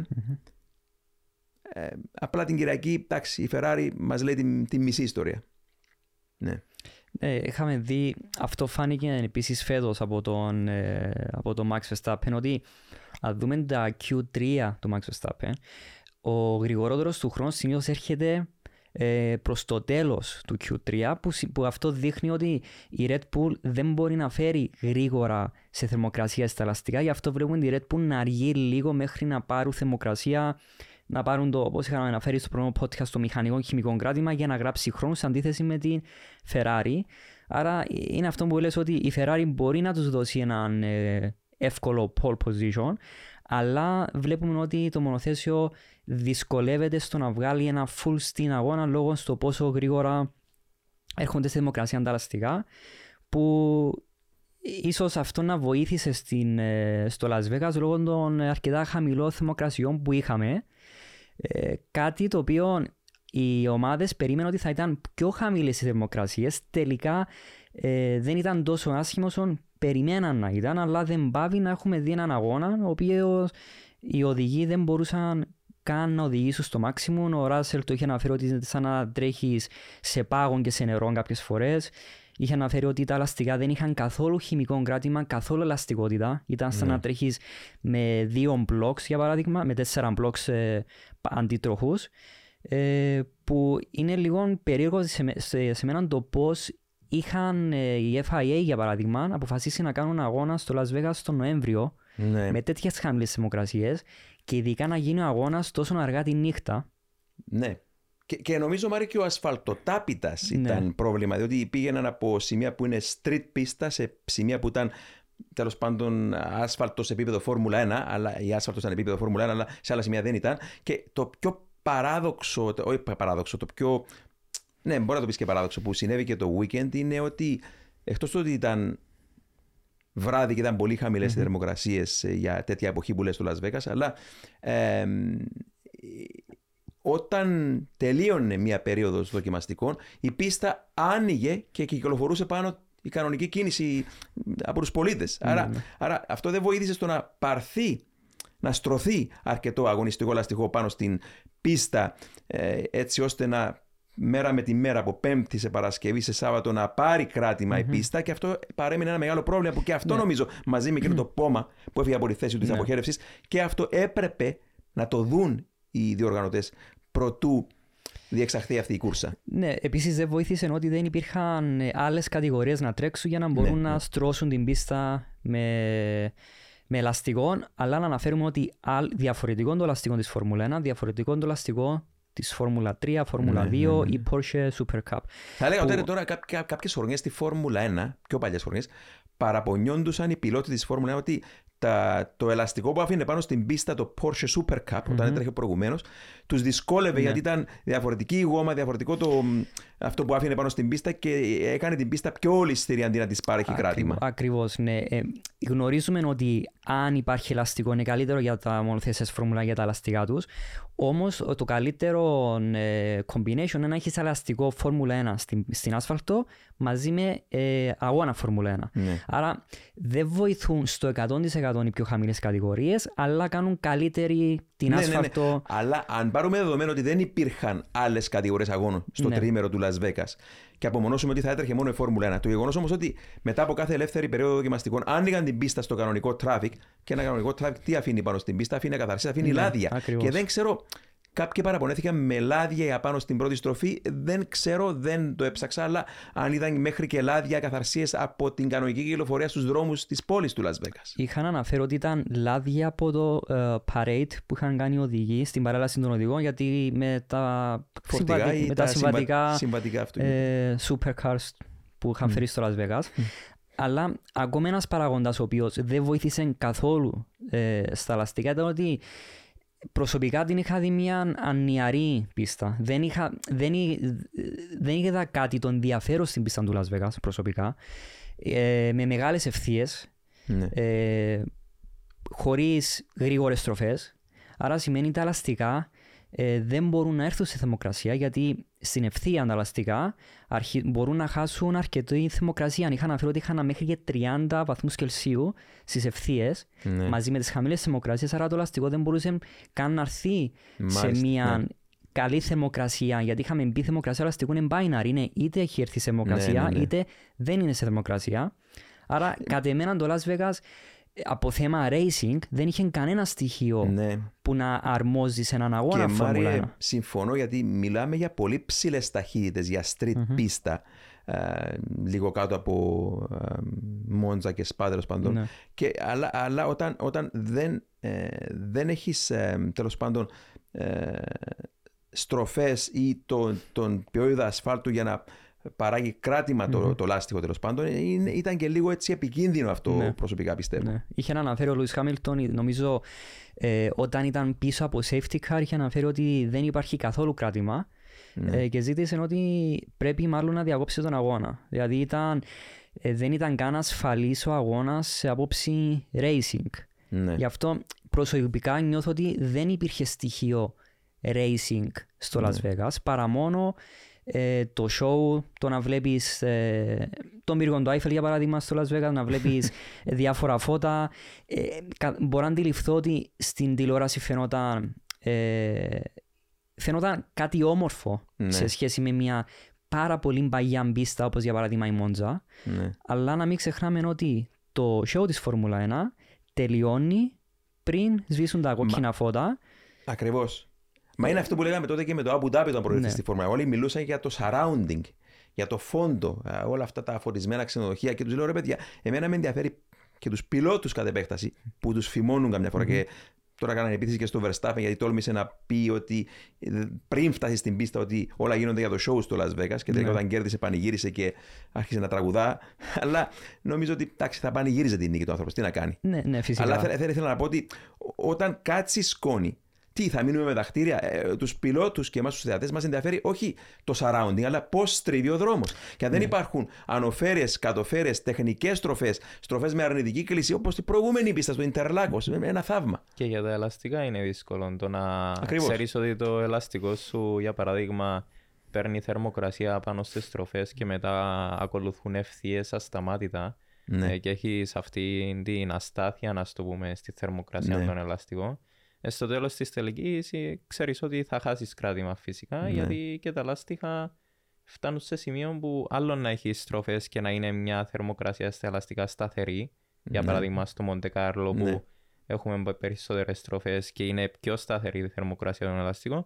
Και άλλο να ξέρεις ότι υπάρχει αυτή η Η αστάθεια αστάθεια. Ναι. ε, και π.χ. έχεις καλό κράτημα τώρα στη στροφή και στην επόμενη μπορεί να μην Να έχεις μην το έχεις. γιατί έχεις μια μεγάλη ευθύνη. Ξαφνικά να, Ναι. εκεί που ένιωθες αυτό επίδυση να σταματήσει αυτό. Αλλά τώρα μιλώντας για, τις, ε, για αυτό που λες τώρα, θυμήθηκα έτσι τις, τις παλιές αμερικάνικες πίστες, 80 και 90 δεκαετία, όταν πηγαίνανε στο Detroit ή στο Phoenix. Ναι, μεν ήταν πίστες σχετικά μονότονες γιατί αποτελούνταν από τσιμεντένια μπλοκς και έστρεφαν 90 μοίρες στροφές. Αλλά από την άλλη υπήρχε αυτή η πρόκληση του να σημαδέψεις το apex, να μπει σε μια στροφή ε, που, που ήταν ε, δύσκολη φάση. Δηλαδή να φρενάρεις, να στρίψεις, να σημαδέψεις πρωτού στρίψεις και να βγεις από τη στροφή αλόβητος. Και ξέρεις μιλώντας για αυτές τις πίστες έρχεται πάνω στο μυαλό μου έτσι ένας από τους ε, αγαπημένα μου outsider που δεν είναι άλλος από το αφεντικό του Βλαδίμηρου Τζορτσίου, ο Ιταλός ο Άλεξ Κάφη της ε, Academy Motorsport, ο οποίος έτσι ήταν πάντοτε πολύ καλός στις street πίστες και στο Monte Carlo Monte και Carlo, στο ναι. Detroit και στο Phoenix. Θυμάμαι ότι στο, στο Detroit το 88 με την ε, Σκουτερία Ιτάλια, την ε, Σασία από την Ταλάρα, ξεκίνησε πιο πίσω από 20 και τερμάρισε στους πρώτους 8 εκεί περίπου, ενώ θυμάμαι ξεκάθαρα το άλλο παράδειγμα που θα πω τώρα, το 1989 όταν πήγε για πρώτη φορά η Φόρμουλα 1 στο Phoenix της Αριζόνα ε, προκρίθηκε έκτος και προκρίθηκε έκτος από 39 αντιπάλους που υπήρχαν, μονοθέσια που είχαν τότε με τον εαυτό του 39, νίκησε πόσους άλλους πιλότους από 39 στο σύνολο για να προκριθεί έκτος και στην κούρσα σε κάποια φάση όταν εγκατέλειψε με την ε, McLaren Honda ο, ο Ayrton Senna. Έμεινε μόνο η McLaren Honda του, του Alain Prost μπροστά και ήταν δεύτερος ο Alex Caffey και γεννιούσε τον Alain Prost και σε κάποια φάση μπήκε να αλλάξει τα ελαστικά της Pirelli που φορούσε τότε ο ίδιος σύγκριση με τα Goodyear που είχε ο Prost και οι περισσότεροι από τις κορυφαίες ομάδες και γλίστησε δεν θυμάμαι τέταρτος, πέμπτος τελικά. Έκανε την στάση του και θα- και ξεκίνησε να ανεβαίνει ξανά πάνω και συνάντησε πάνω στην πίστα για να περάσει γύρω πίσω τον, τον ομόσταυλό του, τον ε, συγχωρεμένος να είναι τώρα, ο, ο έμνηστος, ο Ιταλός, ο Αντρέα Ντετσέζαρης και τον στρίμωξε και συγκρούστηκαν. Ο Άλεξ Καβ, δεν ξέρω αν τον, αν, τον, αν τον ρωτήσεις αν θυμάται για το Phoenix του 89, Σίγουρα, να σου πεις ναι. τι ιστορίες. Ε, Πάντως αυτό έμεινε στη μνήμη μου. Αλλά ήταν, ήταν τότε όταν έβλεπες έναν νεοφερμένο πιλότο με μια μικρή ομάδα να προκρίνεται και να τρέχει ψηλά σε μια street αμερικάνικη πίστα, λέγαμε wow. Τώρα εντάξει. Ε, εντάξει, αλήθεια να λέγεται ότι ένας από τους ανθρώπους του αγώνα που πέρασε απαρατήρητος ε, προχθές ήταν ο, ο Λαν Στρόλ της Αστον Μάρτιν που ξεκίνησε νομίζω 21ο και δερμάτισε πέμπτος. Ξεκίνησε 19ο νομίζω. Ναι. Ε, συγγνώμη, 20, 20 αυτοκίνητα έχουμε, τι λέω. Ε, πρώτο τελευταίο τέλος πάντων. Ναι, ναι, ναι. Ε, πήγα στην εποχή που είχα- που είχαμε 22 αυτοκίνητα. Ε, ξεκίνησε 19ο από 20 και τερμάρισε 5ο. Φυσικά βοηθήθηκε από τις κίτρινες σημαίες Ναι, και τα αυτοκίνητα ασφαλείας που ξανά έφεραν τον Κριτ κοντά και αυτό είναι που στην τελική έδωσε και κάποιο θέαμα στην κούρσα του Las Vegas φέτος.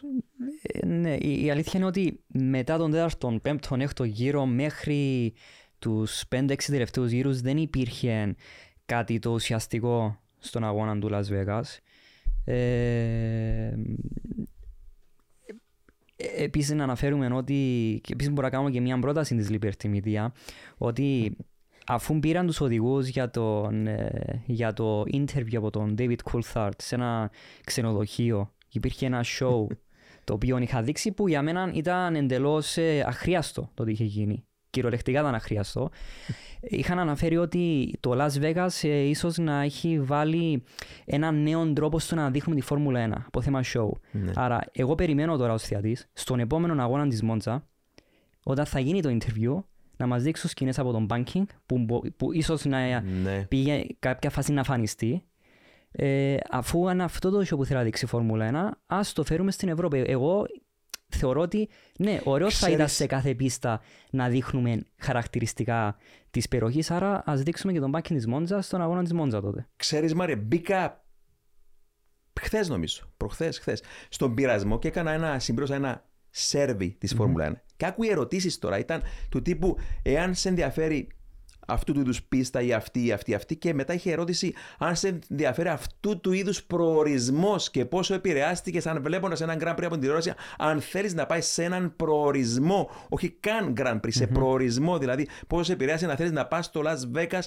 να παίξεις καζίνο τέλος πάντων. Και αυτό το βρίσκω. Είναι, ε, και ξέρεις, ανοίγεις ένα σερβι να συμπληρώσεις κάποιες ερωτήσεις για το πώς θέλεις το αγαπημένο σου άθλημα να γίνει καλύτερο και δεν βλέπω πουθενά να υπάρχει επιλογή. Θέλετε DRS, δεν θέλετε DRS. Θέλετε sprint racing, δεν θέλετε sprint racing; Ε, βασικά έχει γίνει τουριστικό πρακτορείο. Έχει γίνει τουριστικό πρακτορείο τελικά. Εγώ θα ήθελα τέλος πάντων εκτός από αυτά να φύγει το DRS και να, να, το sprint racing, να έρθει και ένας πόλεμος ελαστικών Μμμ. και, ο, ο, και να, γιατί όχι να έρθουν και ατμοσφαιρικοί κινητήρες με βιοκαύσιμα και να δεις πώς θα κατεβαίνει ο κόσμος Ναι. Στις πίστες και δεν θα χρειάζεται όλο αυτό το, το show που είπαμε. Τώρα η φόρμουλα είναι, είναι στην κορυφή του κύματος της σειράς Drive to Survive του Netflix. Και σίγουρα θέλω να κρίνω αυτή τη στιγμή που μιλάμε τώρα, σε 2-3 χρόνια από τώρα, αν θα βρεθεί κάποιος να πληρώσει 37.500 δολάρια για δύο ημέρες στο Paddock Club του Las Vegas. Ε, Επίσης, κάτι άλλο είναι ότι η ώρα που είχε διεξαχθεί τον Grand Prix βόλευε μόνο τις ώρες της Ευρώπης, δεν βόλευε τις ώρες της Αμερικής. Γι' αυτό ήταν λίγο. Ε, δεν, δεν μπορούσα να αντιληφθώ κατά πόσον το ε, Grand Prix του Las Vegas είχε γίνει για, την, Αμε- για το Αμερικάνικο κοινό ή όχι. Εγώ θεωρώ ότι δεν είχε Ήταν γίνει για το. τηλεοπτικό event. Ναι, ήταν καθαρά αντιληπτικό event. Όπως για παράδειγμα ε, το ατύχημα που είχε ο, ο, ο, ο Sainz στο FP1 Ναι. ε, στην πίστα. Ε, τα comments, το τι είχε να αναφέρει ο Toto Wolff είναι ότι ε, μέχρι αύριο θα το ξεχάσουμε Ναι. γιατί κανείς δεν βλέπει καν το practice session η ώρα Μα, μα μία ειδικά, το ναι. πρωί στην Ευρώπη. Και η δεύτερη περίοδος, είπαμε, διεξήχθη 3 με, Με 4 τέσσερις. και 30 τα ξημερώματα. Δηλαδή, ποιοι ήταν πάνω στις κερκίδες για να βλέπουμε με εκείνα τα εισιτήρια; Τώρα δεν ξέρω πόσο ήταν την Παρασκευή και το Σάββατο τα εισιτήρια. Πάντως πάλι τσουχτερέ τιμές για 400, 500, 600 ευρώ. Απλή είσοδο στην πίστα τώρα μιλάμε. Ναι. Ε, κάποιοι έδωσαν από την Παρασκευή Σάββατο, ε, μιλάμε για ε, χιλιάδες, χίλια, δυο χιλιάδες ε, δολάρια. Και όταν, και όταν έχεις να κάνεις με κόσμο που παρακολουθεί πιστά NASCAR και στον Daytona 500 μπορείς να έχεις access με 200 δολάρια και να είσαι δίπλα από τον τοίχο του pit. Πολύ ωραία. Να στραφούμε προς την, εκείνη την κατεύθυνση, Βλαδίμηρε. Υπάρχει Πέρσι μια είχες μεγάλη. πάει στο Daytona 500 για να δεις Ναι. εκείνη την κούρσα. Σχολιάζαμε πρωτού πάει στο περσινό podcast τέτοια εποχή ε, ότι θα πήγαινες. Πες μας την εντυπώση σου από το Daytona 500 που για όσους δεν γνωρίζουν για το NASCAR είναι ότι είναι ε, για, το, για τα αυτοκίνητα IndyCar το Indy 500 είναι ε, το Daytona 500 για τα NASCAR ως ε, θέαμα, ως ε, παρουσία εκεί που ήσουν ε, Βλαδίμηρε πώς το έζησες αυτό, πες μας. Ως θέαμα και ως εμπειρία φυσικά ήταν, μπορώ να πω, η καλύτερη εμπειρία που είχα ε, όλα αυτά τα χρόνια. Ε, γιατί και κάθαρα από, από όλους τους αγώνες που έτρεχαν μαζί με τα ο NASCAR Cup Series, ε, είχαμε τα Xfinity Series, τα Cup Series, τα Track Series, το Arca Menard Series. Ήταν όλα τα πρωταθλήματα κάτω από την ομπρέλα του NASCAR εκείνον το Σαββατοκυριακό. Ήταν μια φοβερή εμπειρία. Ε, ο κόσμος από την Τετάρτη ε, έπαιρνε τις θέσεις του ε, έτσι ώστε να έχει διασφαλισμένη τη θέση που θα παρακολουθήσει τον αγώνα το Σαββατοκυριακό. Και μιλάμε τώρα για, φαντάζομαι, για δολάρια που είναι κάτω από 100 φαντάζομαι Ναι. δολάρια η γενική είσοδος Ναι. για αυτό το ε, υπερθέαμα. ε, και με το πιο ακριβό εισιτήριο να είναι τα 200 δολάρια που είχα αναφέρει και να είσαι δίπλα VIP. από, από τη Hendrix, Ναι, ε, ναι, ναι. την ομάδα. Άρα Ε, τα VIP στη φόρμουλα ήταν 6.000. Πού είναι τα 200. Ε, με 200 δολάρια στο Silverstone δεν παίρνεις καν one day ticket general admission πλέον. και τι, και τι διαφορετικό που έχω δει ε, θέμα το τι παρέχουν προς τους θεατές ε, και τι ξεχωριστό κάνουν είναι για παράδειγμα αν πληρώνεις έναν εισιτήριο να είσαι πάνω στην κερκίδα ε, κατά τη διάρκεια του αγώνα σου έχει την οθόνη που μπορείς να τη σκανάρεις και μπορεί να σε δείξει κατά τη διάρκεια των απευθείας μεταδόσεων εσένα και την οικογένειά σου στην απευθείας μετάδοση. Είναι κάτι διαφορετικά πράγματα που δίνουν προς τον κόσμο και τους ελκύουν Και τους ελκύουν, να, ναι. πα- να παρακολουθήσουν. Πάντως, μπορούμε να ανακοινώσουμε τα δικά σου νέα. Θα κατευθυνθείς για τις Ηνωμένες Πολιτείες σύντομα για να πάει να οδηγήσει ένα late model σε δοκιμαστικό εκεί στις Ηνωμένες Πολιτείες, σε πίστα οβάλ. Μίλησε μας πρωτού μας πεις γι' αυτό την εμπειρία του να δεις το Indy 500. Πώς είδες την κούρσα με όλα εκείνα το κενό αέρας που παίρνουν οι οι πιλότοι που αγωνίζονται εκεί πάνω στην ε, πόσα, 2,5 μίλια ε, πίστα και κλειμένη οβάλ πίστα, πώς είδες τη δράση πάνω στην πίστα; Ε, όπως νιώθεις ένα τάγκ ε, που είναι πάνω στην ασφαλτό, το ίδιο πράγμα. Δηλαδή, ε, είναι τρομερό να είσαι εκεί και να παρακολουθείς έναν αγώνα με τόσα, τόσα αυτοκίνητα την ίδια ώρα ο ένας δίπλα στον άλλο και να, τρώ, ε, να νιώθεις το έδαφος κατά την, όλη τη διάρκεια του αγώνα. Να και ως- σύεται. να σύεται και όσο να κοντεύουν σε σένα να είναι τόσο πιο έντονο. Είναι, είναι τρομερό πραγματικά. Πράγματα και θαύματα Και που να- μας λείπουν από τη φόρμουλα, που τα είχαμε στη Ναι. φόρμουλα και μας τα έκλεψαν. Και να μην ξέρεις ε, πότε και ποιος θα φύγει από την πίστα γιατί... Ε, δεν όλοι- συγχωρεί. Ναι, τίποτα, δεν συγχωρεί. Μιλούμε ένα παραμικρό λάθος όπως και στους τελευταίους τρεις γύρους στον Daytona 500. Ο πρωτοπόρος κατά τη διάρκεια όλου του αγώνα ε, στήχησε τον τερματισμό σε άλλους έξι οδηγούς λόγω σύγκρουσης. Ναι. Άρα ήταν το NASCAR πλέον βλέπουμε ότι είναι καθαρά κάθε αγώνας και διαφορετικό. Θα έχεις και διαφορετικό νικητή. Δηλαδή δεν έχουμε μονοπόλιο. Ναι, ναι, ναι. Δεν μπορεί να υπάρξει μονοπόλιο σε τέτοια Ναι, γιατί πρωτάθλημα. τα αυτοκίνητα είναι εισάξια στο τέλος της τελικής. Σίγουρα υπάρχουν διαφορές, αλλά ε, είναι, πολύ, είναι πολύ κοντά η μία ομάδα με την άλλη. Ωραία. Τώρα να μας πεις και τα δικά σου.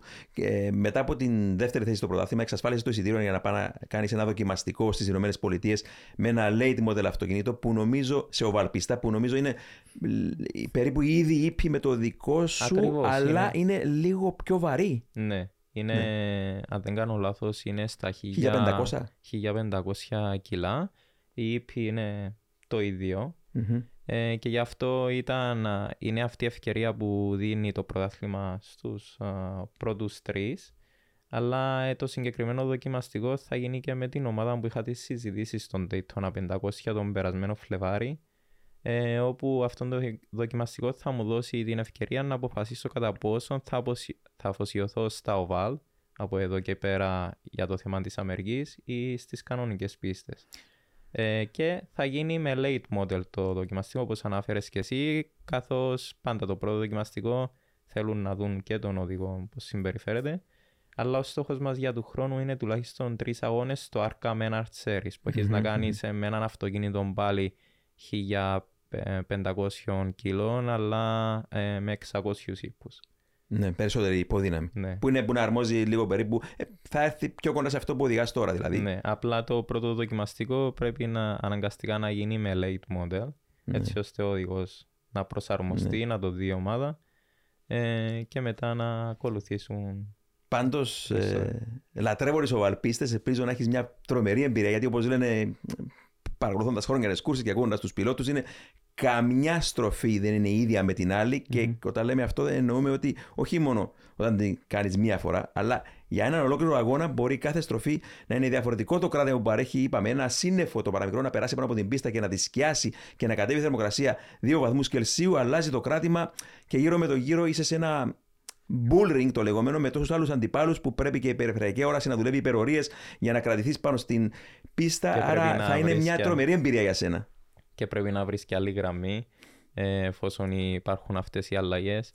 Ε, είναι ε, προγραμματισμένο για τις 30 Νοεμβρίου στην πίστα του Nashville, μια πολύ μικρή πίστα, Ναι. oval, μέσα στο κέντρο της πόλης. Λιγότερο από μίλι το μήκος. Ναι. ναι, ναι. μέσα στο κέντρο της πόλης.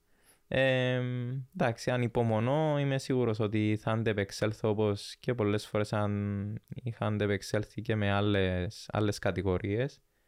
Ε, και- Γνωρίζοντας πόσο απαλός είσαι πίσω από το τιμόνι, ο τρόπος που δουλεύεις πίσω από το τιμόνι, νομίζω ότι το Θα βαλ βοηθήσει. θα, σε, θα, θα, ναι, Και- θα βοηθήσει αυτό πάνω στο βαλ. Και η σταθερότητα. Και η σταθερότητα. δηλαδή που έδειξα ε, κατά τη διάρκεια αγώνα ή ξέρω εγώ, χρονομετρημένων κτλ. Η γύρι μου πάντα είναι σταθερή. Δεν είμαι οδηγός που ένα, θα κάνω ένα γρήγορο γύρο και τον επόμενο θα είμαι 6 Ναι, δέκατα ναι, ναι. ή ένα δευτερόλεπτο πάνω. Είστε έτοιμοι. Μπορείτε να πάτε όπου θέλετε, όποτε θέλετε, ό,τι καιρό κι αν κάνει. Γιατί τα ελαστικά Michelin προσφέρουν επιδόσεις που φτιάχτηκαν να διαρκούν. Ανακαλύψτε τα ιδανικά ελαστικά για εσάς σε εξουσιοδοτημένους μεταπολιτές σε όλη την Κύπρο. Για περισσότερες πληροφορίες καλέστε στο 7777 1900. Με τη σφραγίδα ποιότητας τη CTC Automotive. Θα είμαι εκεί ε, ένα με δύο δέκατα Βλαδίμηρε, θα κάνεις κάποια δοκιμή στον εξομοιωτή πρωτού πα στο Νάσβιλ, στην Οβάλ πίστα. Ε, Δυστυχώς προσπάθησε το, το ίδιο το πρωτάθλημα να, να έχουμε καθαρά εξομοιωτή της ομάδας, αλλά θα μας παρέχουν στις 28 του Νοεμβρίου και τους τρεις οδηγούς έναν εξομοιωτή του NASCAR που θα είναι στο NASCAR House του, του Nashville ε, όπου θα έχουμε την ευκαιρία έτσι, να, να αφιερώσουμε κάποια ώρα πάνω στον εξομοιωτή αλλά ήδη η ομάδα μου έχει, μου έχει στείλει και τηλεμετρία και βίντεο όπου ήδη τα μελέτησα ε, και πιστεύω ότι όλα, όλα θα είναι καλά. Σε ενδιαφέρον Μάρια να το δούμε τον Βλαδίμηρο πώς θα πάει και σε μια οβάλ πίστα που σίγουρα εντάξει κάθε άλλο που το να στρίβει αριστερά είναι ε, όσοι υποτιμούν τι οβάλ πίστε, τις συστήνουμε είτε IndyCar είτε NASCAR για να δει κάποιος ε, είναι τρομερές. Εγώ πάντως τις χρυσές εποχές του NASCAR, εντάξει, Είχα δει στην πρώτη μου κούρσα το 1980, όταν ήταν τότε πρωταγωνιστές ο Dale Earnhardt, ο αείμνηστος, ο Rusty Wallace, ο Terry Labonte, ο Ken Schrader, ο Mark Martin. Μιλώντα τώρα για τον ο Mark Martin, νομίζω ξεκίνησε την καριέρα του από Late Models, σπουδαίος mm. οδηγό των NASCAR. Μα είναι, είναι το πρώτο βήμα κάθε οδηγού που ναι. θέλει να ακολουθήσει το, και, και, και ο Ράστι Wallace έκανε καριέρα εκεί. Αλλά ναι. ε, μιλώντας όμως για έναν από τους παλιούς μου ήρωες, ο Dale Earnhardt, ο άνθρωπος που έλεγαν uh, Ironhead, Intimidator, ο άνθρωπος με τα μαύρα τέλος πάντων, που δυστυχώς σκοτώθηκε το 2001.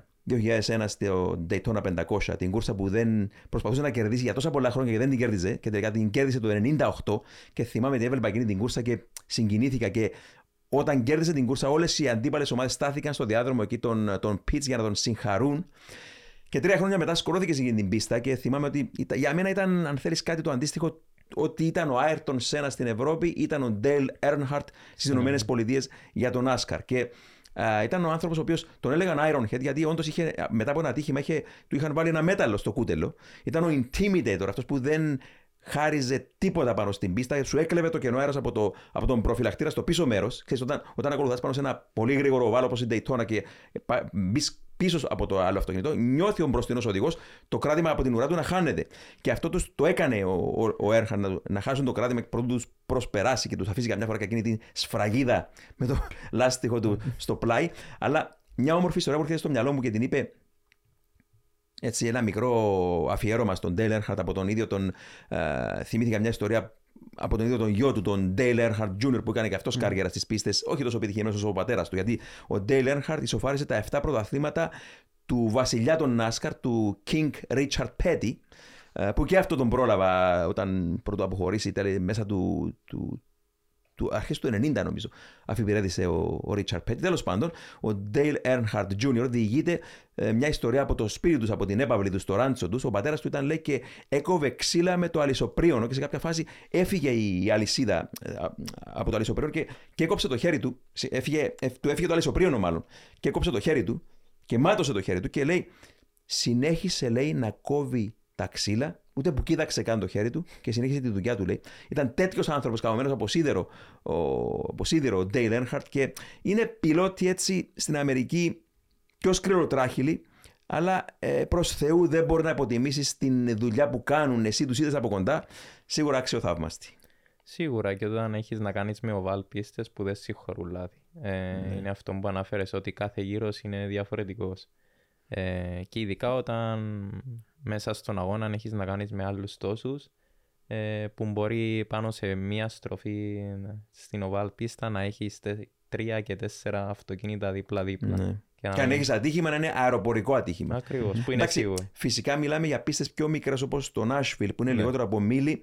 Δεν αναπτύσσουν τέτοιες ταχύτητες, αλλά προς Θεού η δυσκολία με πόσα. Εντάξει, αν θα κάνεις αγώνα με 20-30 αυτοκίνητα καμιά φορά, είσαι διαρκώς μέσα στο traffic περικυκλωμένο από άλλους και η τέχνη του να βγεις και μόνο να τερματίσεις. Και, ναι. η πιο, και η πιο σημαντική γύρι είναι η τελευταία δέκα. Δηλαδή στον Daytona 500 που ήμουν, ε, όλες οι ανατροπές ήρθαν στους τελευταίους 10 γύρου. Ναι, δηλαδή ναι, όλοι, ναι. Κατά, όλη τη διάρκεια του αγώνα έβλεπες το ίδιο τρένο να περνά κάθε ναι. γύρο στους τελευταίους δέκα γύρους ήταν ο πιο ωραίος αγώνας Ναι. που είχα. Εξακολουθούν όμως να νομίζω να έχουν εκείνο το ρεγο- λεγόμενο restrictor plate που περιορίζει λίγο το, τη δράση πάνω στα super speedways τα λεγόμενα σε σχέση με τι βλέπαμε στο παρελθόν. Αλλά παρόλα αυτά είναι, εντάξει, είναι υπερθέαμα. Το Daytona 500 είναι το Daytona 500. Σίγουρα. Ε, και με τον νέο χρόνο θα έχω την ευκαιρία ξανά να είμαι στον Daytona 500 όπου θα είναι και ο πρώτος αγώνας του Τον Φεβρουάριο. το Φεβρουάριο ε, και είναι ένας από τους αγώνες που θέλω να κάνω με το Arkham Art Series σαν Μμμ. πρώτος μου αγώνας του χρόνου ε, αλλά εντάξει, περισσότερα θα ανακοινωθούν και μετά το δοκιμαστικό στις 30 Νοεμβρίου ε, όπου θα έχουμε πιο έτσι ξεκαθαρών πλάνων καθώς σίγουρα πριν τον πρώτο μου αγώνα θα πρέπει να ολοκληρώσω και δοκιμαστικά με το Arkham Art Series έτσι ώστε να προσαρμοστώ και με το Ναι. συγκεκριμένο αυτοκίνητο ε, αλλά είμαι θετικός γιατί έχουμε μια εξέλιξη πολύ θετική ε, και το Ναι. ότι είμαι κάτω από την ομπρέλα της NASCAR μέσω του Ευρωπαϊκού Πρωταθλήματος είναι κάτι πολύ σημαντικό και ειδικά τώρα που εκτός από τα δοκιμαστικά θα παρευρεθώ και στις επίσημες απονομές του NASCAR όπου θα έχουμε την αναγνώριση της ίδιας οργάνωσης μέσα από τα αποτελέσματα που είχα στη φετινή χρονιά ε, και ταυτόχρονα θα, ο πρωταθλητής της Euro NASCAR Pro, Jean Marco Ercoli, θα έχει την αναγνώριση σ- στο Hall of Fame που θα είμαστε και εμείς Ωραία. παρόντες. Ε, είναι, είναι ευκαιρίες που έτσι νιώθω τυχερός που είμαι κάτω από την ομπρέλα της NASCAR με μερική στήριξη κάθε χρόνο. Τέλεια, σίγουρα αυτό είναι πολύ σημαντικό. Μας έλεγες όμως και προηγουμένως, έξω πρωτού μπούμε στο στούντιο, ε, όταν συζητούσαμε και για τεχνικά με τον ε, Μάριο Κωνσταντίνου της McLaren, ότι ε, με την ομάδα σου Academy Motorsport του Alex Caffey, ότι θα σας, ε, είχες αυτά τα προβλήματα φέτος αξιοπιστίας, μηχανικά προβλήματα και θα σας παρέχει τώρα κάποια τεχνολογία η, η υπερομάδα των NASCAR στην Αμερική, η Hendrick Motorsport. Ε, Μίλησε μας λίγο για αυτό το θέμα. Ναι, ε, μετά από τα μηχανικά προβλήματα που αντιμετωπίσαμε φέτος, πλέον η ομάδα θα ξεκινήσει μια συνεργασία ε, μέσω της Hendrix Motorsport που τρέχει και στο Αμερικάνικο NASCAR και στο Ευρωπαϊκό ε, όπου τα, στο πούμε, τα, ο νέος εξοπλισμός, τα νέα εξαρτήματα ε, θα παρέχονται από καινούργια εταιρεία ε, Ναι. προς την ομάδα που είναι αυτό που καταλάβαμε φέτος ότι το πρόβλημα ήταν καθαρά αξιοπιστίας και όχι μηχανικών. Ε, οι μηχανικοί δούλευαν όλος που λέει 20 ώρες το 24ωρο πάνω στα αυτοκίνητα της ομάδας. Ναι. Ε, έμπειροι όλοι τους ε, και πιστεύω όλοι καταλάβαμε ότι ήταν θέμα αξιοπιστίας και αυτόν πήραν αυτήν την απόφαση που είναι πιστεύω ένα μεγάλο συν για την Ναι. ομάδα. Μάριο, ως engineer, αυτή η διαφορά, τι ρόλο μπορεί να παίξει, πώς θα παίξει αυτό το ρόλο; Ε, θεω- με όσα λες θεωρώ ότι η ομάδα πλέον οδεύει για τίτλο του χρόνου γιατί το να αλλάζεις ε, τους λεγόμενους vendors, δηλαδή να αλλάζεις τους λεγόμενους ε, προμηθευτές, σίγουρα θα υπήρχαν περισσότερα κόστα για την ομάδα, άρα υπάρχει μια επένδυση στην ομάδα για εσένα φυσικά. Ακριβώς. Άρα- Και είδαμε και την ίδια ομάδα ήταν δεύτερη πριν τη Γερμανία πίσω Ναι. από τη Μμμ. Hendrix. Ναι. Ε, μόλις για 12 βαθμούς αν δεν κάνω λάθος. Ε, μέσω των αποτελεσμάτων και των υπόλοιπων οδηγών αλλά κυρίως μέσα από τις επιτυχίες του νούμερο 5 το, δι- το δικό μου Το δικό σου. αυτοκίνητο. Ε, όπου μετά ξεκίνησε το πρόβλημα της αξιοπιστίας και τερμάτισε, είχε το, καλύ- το καλύτερο αποτέλεσμα στην τέταρτη θέση φέτος η ομάδα. Ναι. Ε, αλλά απέδειξε ότι είναι μια καινούργια ομάδα που... Μια ανερχόμενη δύναμη από ανερχόμενη. Ευρώπη. Ακριβώς, Ναι. που στοχεύει για τίτλον του χρόνου γιατί φέτος το έχασε καθαρά ένα θέμα αξιοπιστίας. Πάντως η δουλειά του Μάριου στη McLaren να προμηθεύουν ECU όχι μόνο σε όλες τις ομάδες της Φόρμουλα 1, εκτός από τη McLaren και σε όλες τις αντίπαλες, ε, μεταξύ πολλών άλλων πρωταθλημάτων προμήθευε και τα ECU στο πρωτάθλημα NASCAR των ΗΠΑ. Αλλά εφόσον ο Βλαδίμηρο μας είπε έξω ότι τα δικά τους αυτοκίνητα χρησιμοποιούν καρμπουραντέρ, ε, αυτό δεν ισχύει, Μάρια, γιατί προμηθεύεται μόνο στο Αμερικάνικο λόγω του ότι έχουν injection. Ναι, ε- είναι μόνο στο αμερικάνικο NASCAR. Έχει αρχίσει η συνεργασία τους το 2012 που συγκεκριμένα στη McLaren λέγαν ότι μία από τις μεγαλύτερες επιτυχίες της McLaren είναι ότι κατάφεραν να πείσουν το NASCAR ε, ότι χρειάζονται ECU το οποίο τους πρόσφερε ε, εκτός από 25% περισσότερη ε, ε, στο ε, effi- effi- efficiency στο καύσιμο για παράδειγμα, ε, τους πρόσφερε ότι μπορούν να βάλουν fuel injectors γιατί είναι πολύ διαφορετικό το NASCAR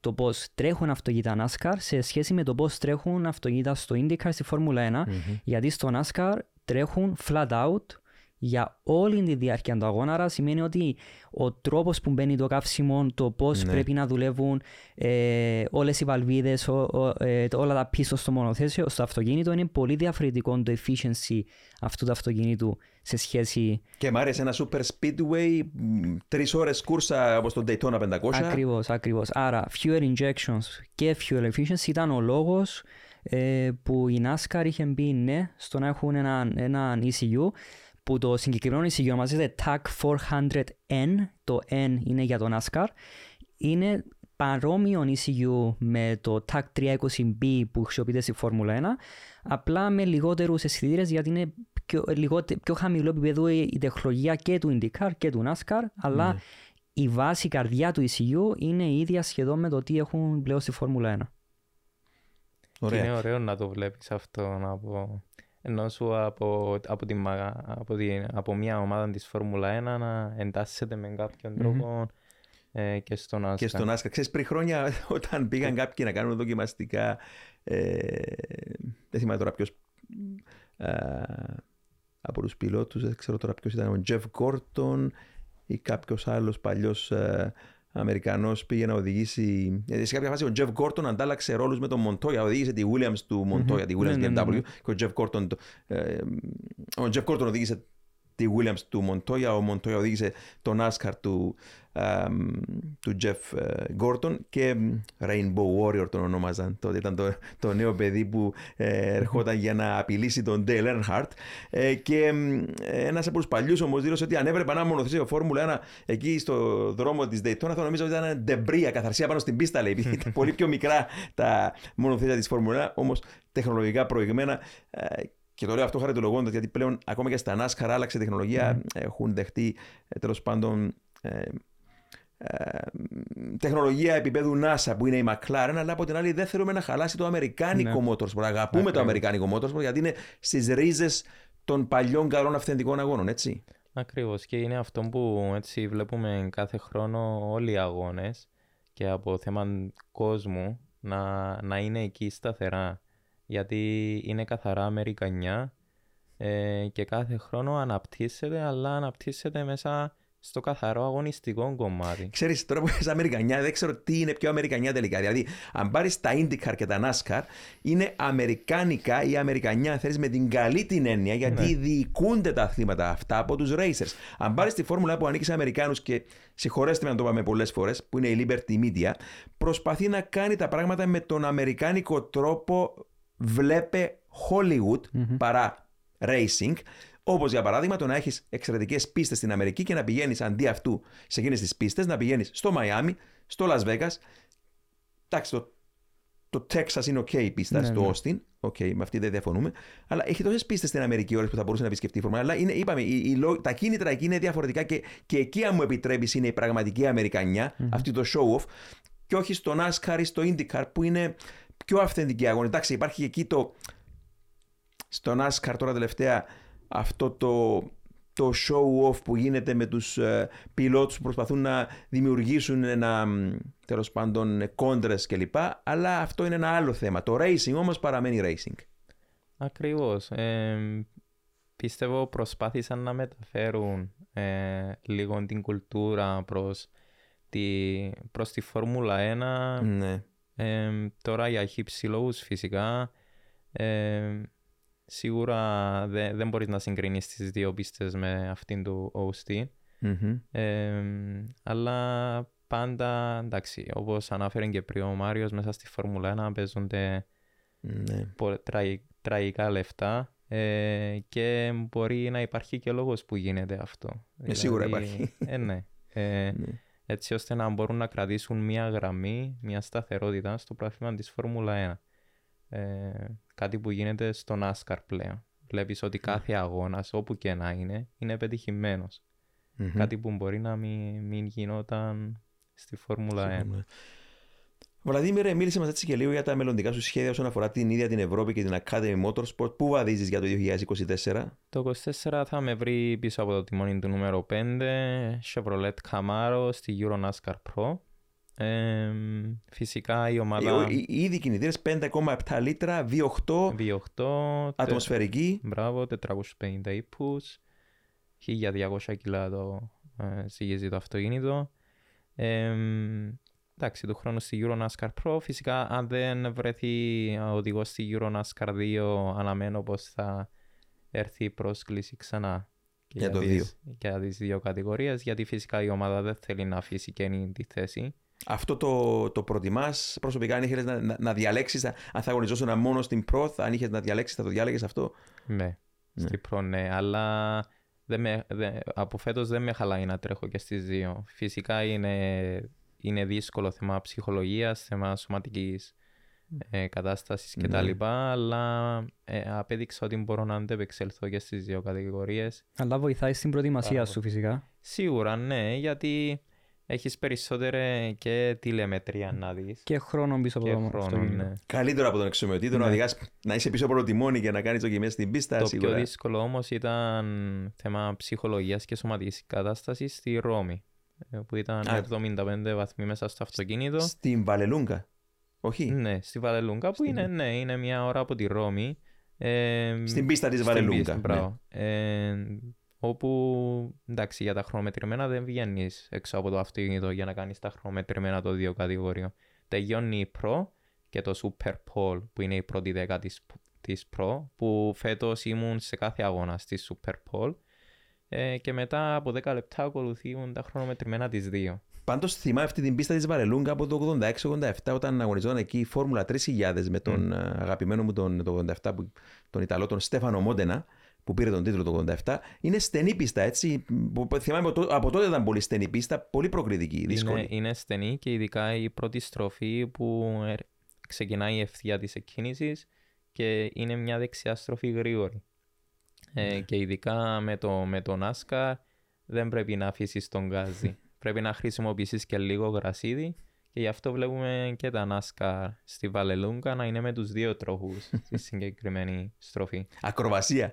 Ακριβώς. Αλλά είναι μια ωραία πίστα, έχει αρκετές ευθείες και είναι μια από τις πίστες που έχουμε το παράδειγμα του Ε, το χτύπημα. το, το χτύπημα αλλά και το θέμα της θερμοκρασίας των ελαστικών όπως το Α. Las Vegas γιατί έχει μεγάλες ευθείες και μετά ακολουθούν συνεχόμενες στροφές. Θα έλεγα ότι οι ευθείες προσφέρουν ευκαιρία προσπέρασμα που είπες, αλλά από την Ακριβώς. άλλη δεν ξέρω πόσο. ε, Σε κοιτάζω πάντα πίσω από το τιμόνι, εσύ είσαι πολύ μελετημένος από τα τελευταία χρόνια που σε παρακολουθώ, ότι ψυχολογάς έναν αντίπαλο, τον παρακολουθείς αρκετή ώρα για να δεις τα δύνατα του σημεία και τέτοια πίστα σου επιτρέπει νομίζω να κάνεις την κίνηση τέλος της ευθείας στη σωστή στιγμή, να Ακριβώς. πιάσεις τον άλλο πάνω στα φρένα με τον παλιό καλό τρόπο χωρίς διαρρές. Ακριβώς και ειδικά στους αγώνες του Ευρωπαϊκού Πρωταθλήματος όπου ο κάθε αγώνας είναι σημαντικό, σήμα βαθμών καθώς αφαιρούμε από τους 12 αγώνες τα δύο χειρότερα μας Μμμ. αποτελέσματα. Άρα ε, κάθε απροσεξία μπορεί να στερήσει αρκετά. Ε, γι' αυτό και μέσα από τους αγώνες μου μελετώ καλά τον οδηγό που είναι μπροστά μου. Φυσικά μου δώσει την ευκαιρία θα την εκμεταλλευτώ. Αλλά αν με δυσκολέψει, φυσικά θα το μελετήσω πάρα πολύ πριν κάνω την κίνηση και την ώρα που πρέπει. Ε, καθαρά για να κρατήσω τη σταθερότητα θέμα στη βαθμολογία με τους Ναι. βαθμούς. Ε, γιατί το να χάσεις ένα αγώνα σημαίνει ότι ε, ήδη ξεκινάς να φέρεις τα χειρότερα σου αποτελέσματα, κάτι που έπαθα στη Pro Ναι. λόγω των μηχανικών προβλημάτων. Ε, κατά τα άλλα όλα είναι, πάνε καλά πιστεύω ε, και πιστεύω ότι είναι, τα, είναι αυτά τα χρόνια που με βοήθησαν να πετύχω περισσότερο τους στόχους μου γιατί ξέρω ότι είμαι κάτω από την ομπρέλα της NASCAR. Έχω, έχω κάποια οργάνωση που να έχω τη στήριξή τους. Δεν, Ναι. είμαι, δεν είμαι μόνος μου και πάω προς, προς το κενό και δεν ξέρω Ναι. αν, θα, αν, θα, αν θα πετύχω ή Θα όχι. πετύχει, όχι, ναι. Πάντως, καθώς οριμάζεις και εσύ σε αυτό το πρωτάθλημα από τις εμπειρίες που αποκτάς και η ίδια η ομάδα σου, η ε, Academy Motorsport, ε, νομίζω ότι το 2024, fingers crossed, ο τίτλος... Ε, Μα αυτός είναι και ο στόχος και γι' αυτόν είδαμε και το φίλο τον Jacques Villeneuve που ήταν την πρώτη χρονιά στην ομάδα ναι. όπου έδωσε σημαντικά, σημαντικές εξελίξεις ε, και βελτιώσεις στο αυτοκίνητο ε, και έτσι βελτιώθηκε όλη η ομάδα από όλους ναι. τους τομείς και από μηχανικών και από προσωπικών και όλα. Ναι.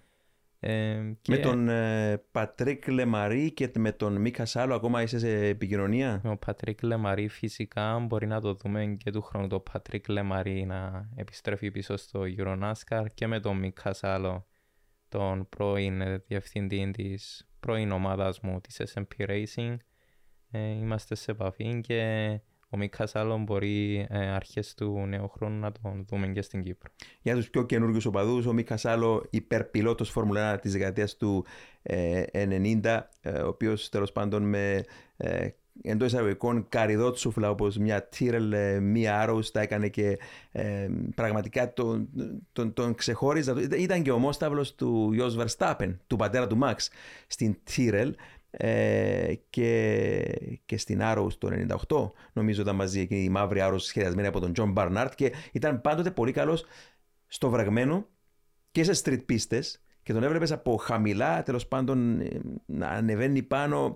Εκεί που φαίνεται δηλαδή η αξία του, του, του πιλότου και τον είχαμε γνωρίσει τον Μίκα Σάλ όταν ήρθε μαζί σου στην Κύπρο τότε το πριν. Το 2017. 2017. Άρα ε, θα είναι χαρά να το δούμε άλλη μια φορά να μιλήσουμε και για σένα μαζί του. Είναι, είναι καθαρός Φιλανδός. είναι όσους οδηγούς της Φόρμουλα 1 είχα την ευκαιρία να γνωρίσω, όπως ο Άλεξ Κάφι που είναι διευθυντής της ομάδας τώρα που τρέχω στην Academy. Ο Μίκας Σάλο ε, και ο Ζακ Βιλνεφ που ήταν οδηγός. Ε, το 2020 ε, αυτό που μου άρεσε είναι ότι μπορεί να είχαν τις επιτυχίες που είχα αλλά ο χαρακτήρας, η συγκέντρωση την ώρα της δουλειάς παραμένει η ίδια πάντοτε. Να βλέπεις δηλαδή έναν όπως ο Ζακ Βιλνέ, πρωταθλητής Φόρμουλα του 1997 με τη Williams Renault και να τον βλέπεις τόσα χρόνια μετά, 25 χρόνια περίπου μετά, σε ένα πρωτάθλημα NASCAR που, Euro NASCAR που ας πούμε είναι πολλά σκαλιά πιο κάτω από τη Φόρμουλα 1, να βλέπεις την ίδια αφοσίωση. Και να θέλει να κερδίσει. να θέλει να κερδίσει και να μην σου χαρίζει ίντζα στην πίστα. Ίντζα, ακριβώς. όσα, όσα χρόνια για να πέρασαν. Αυτό είναι το ωραίο.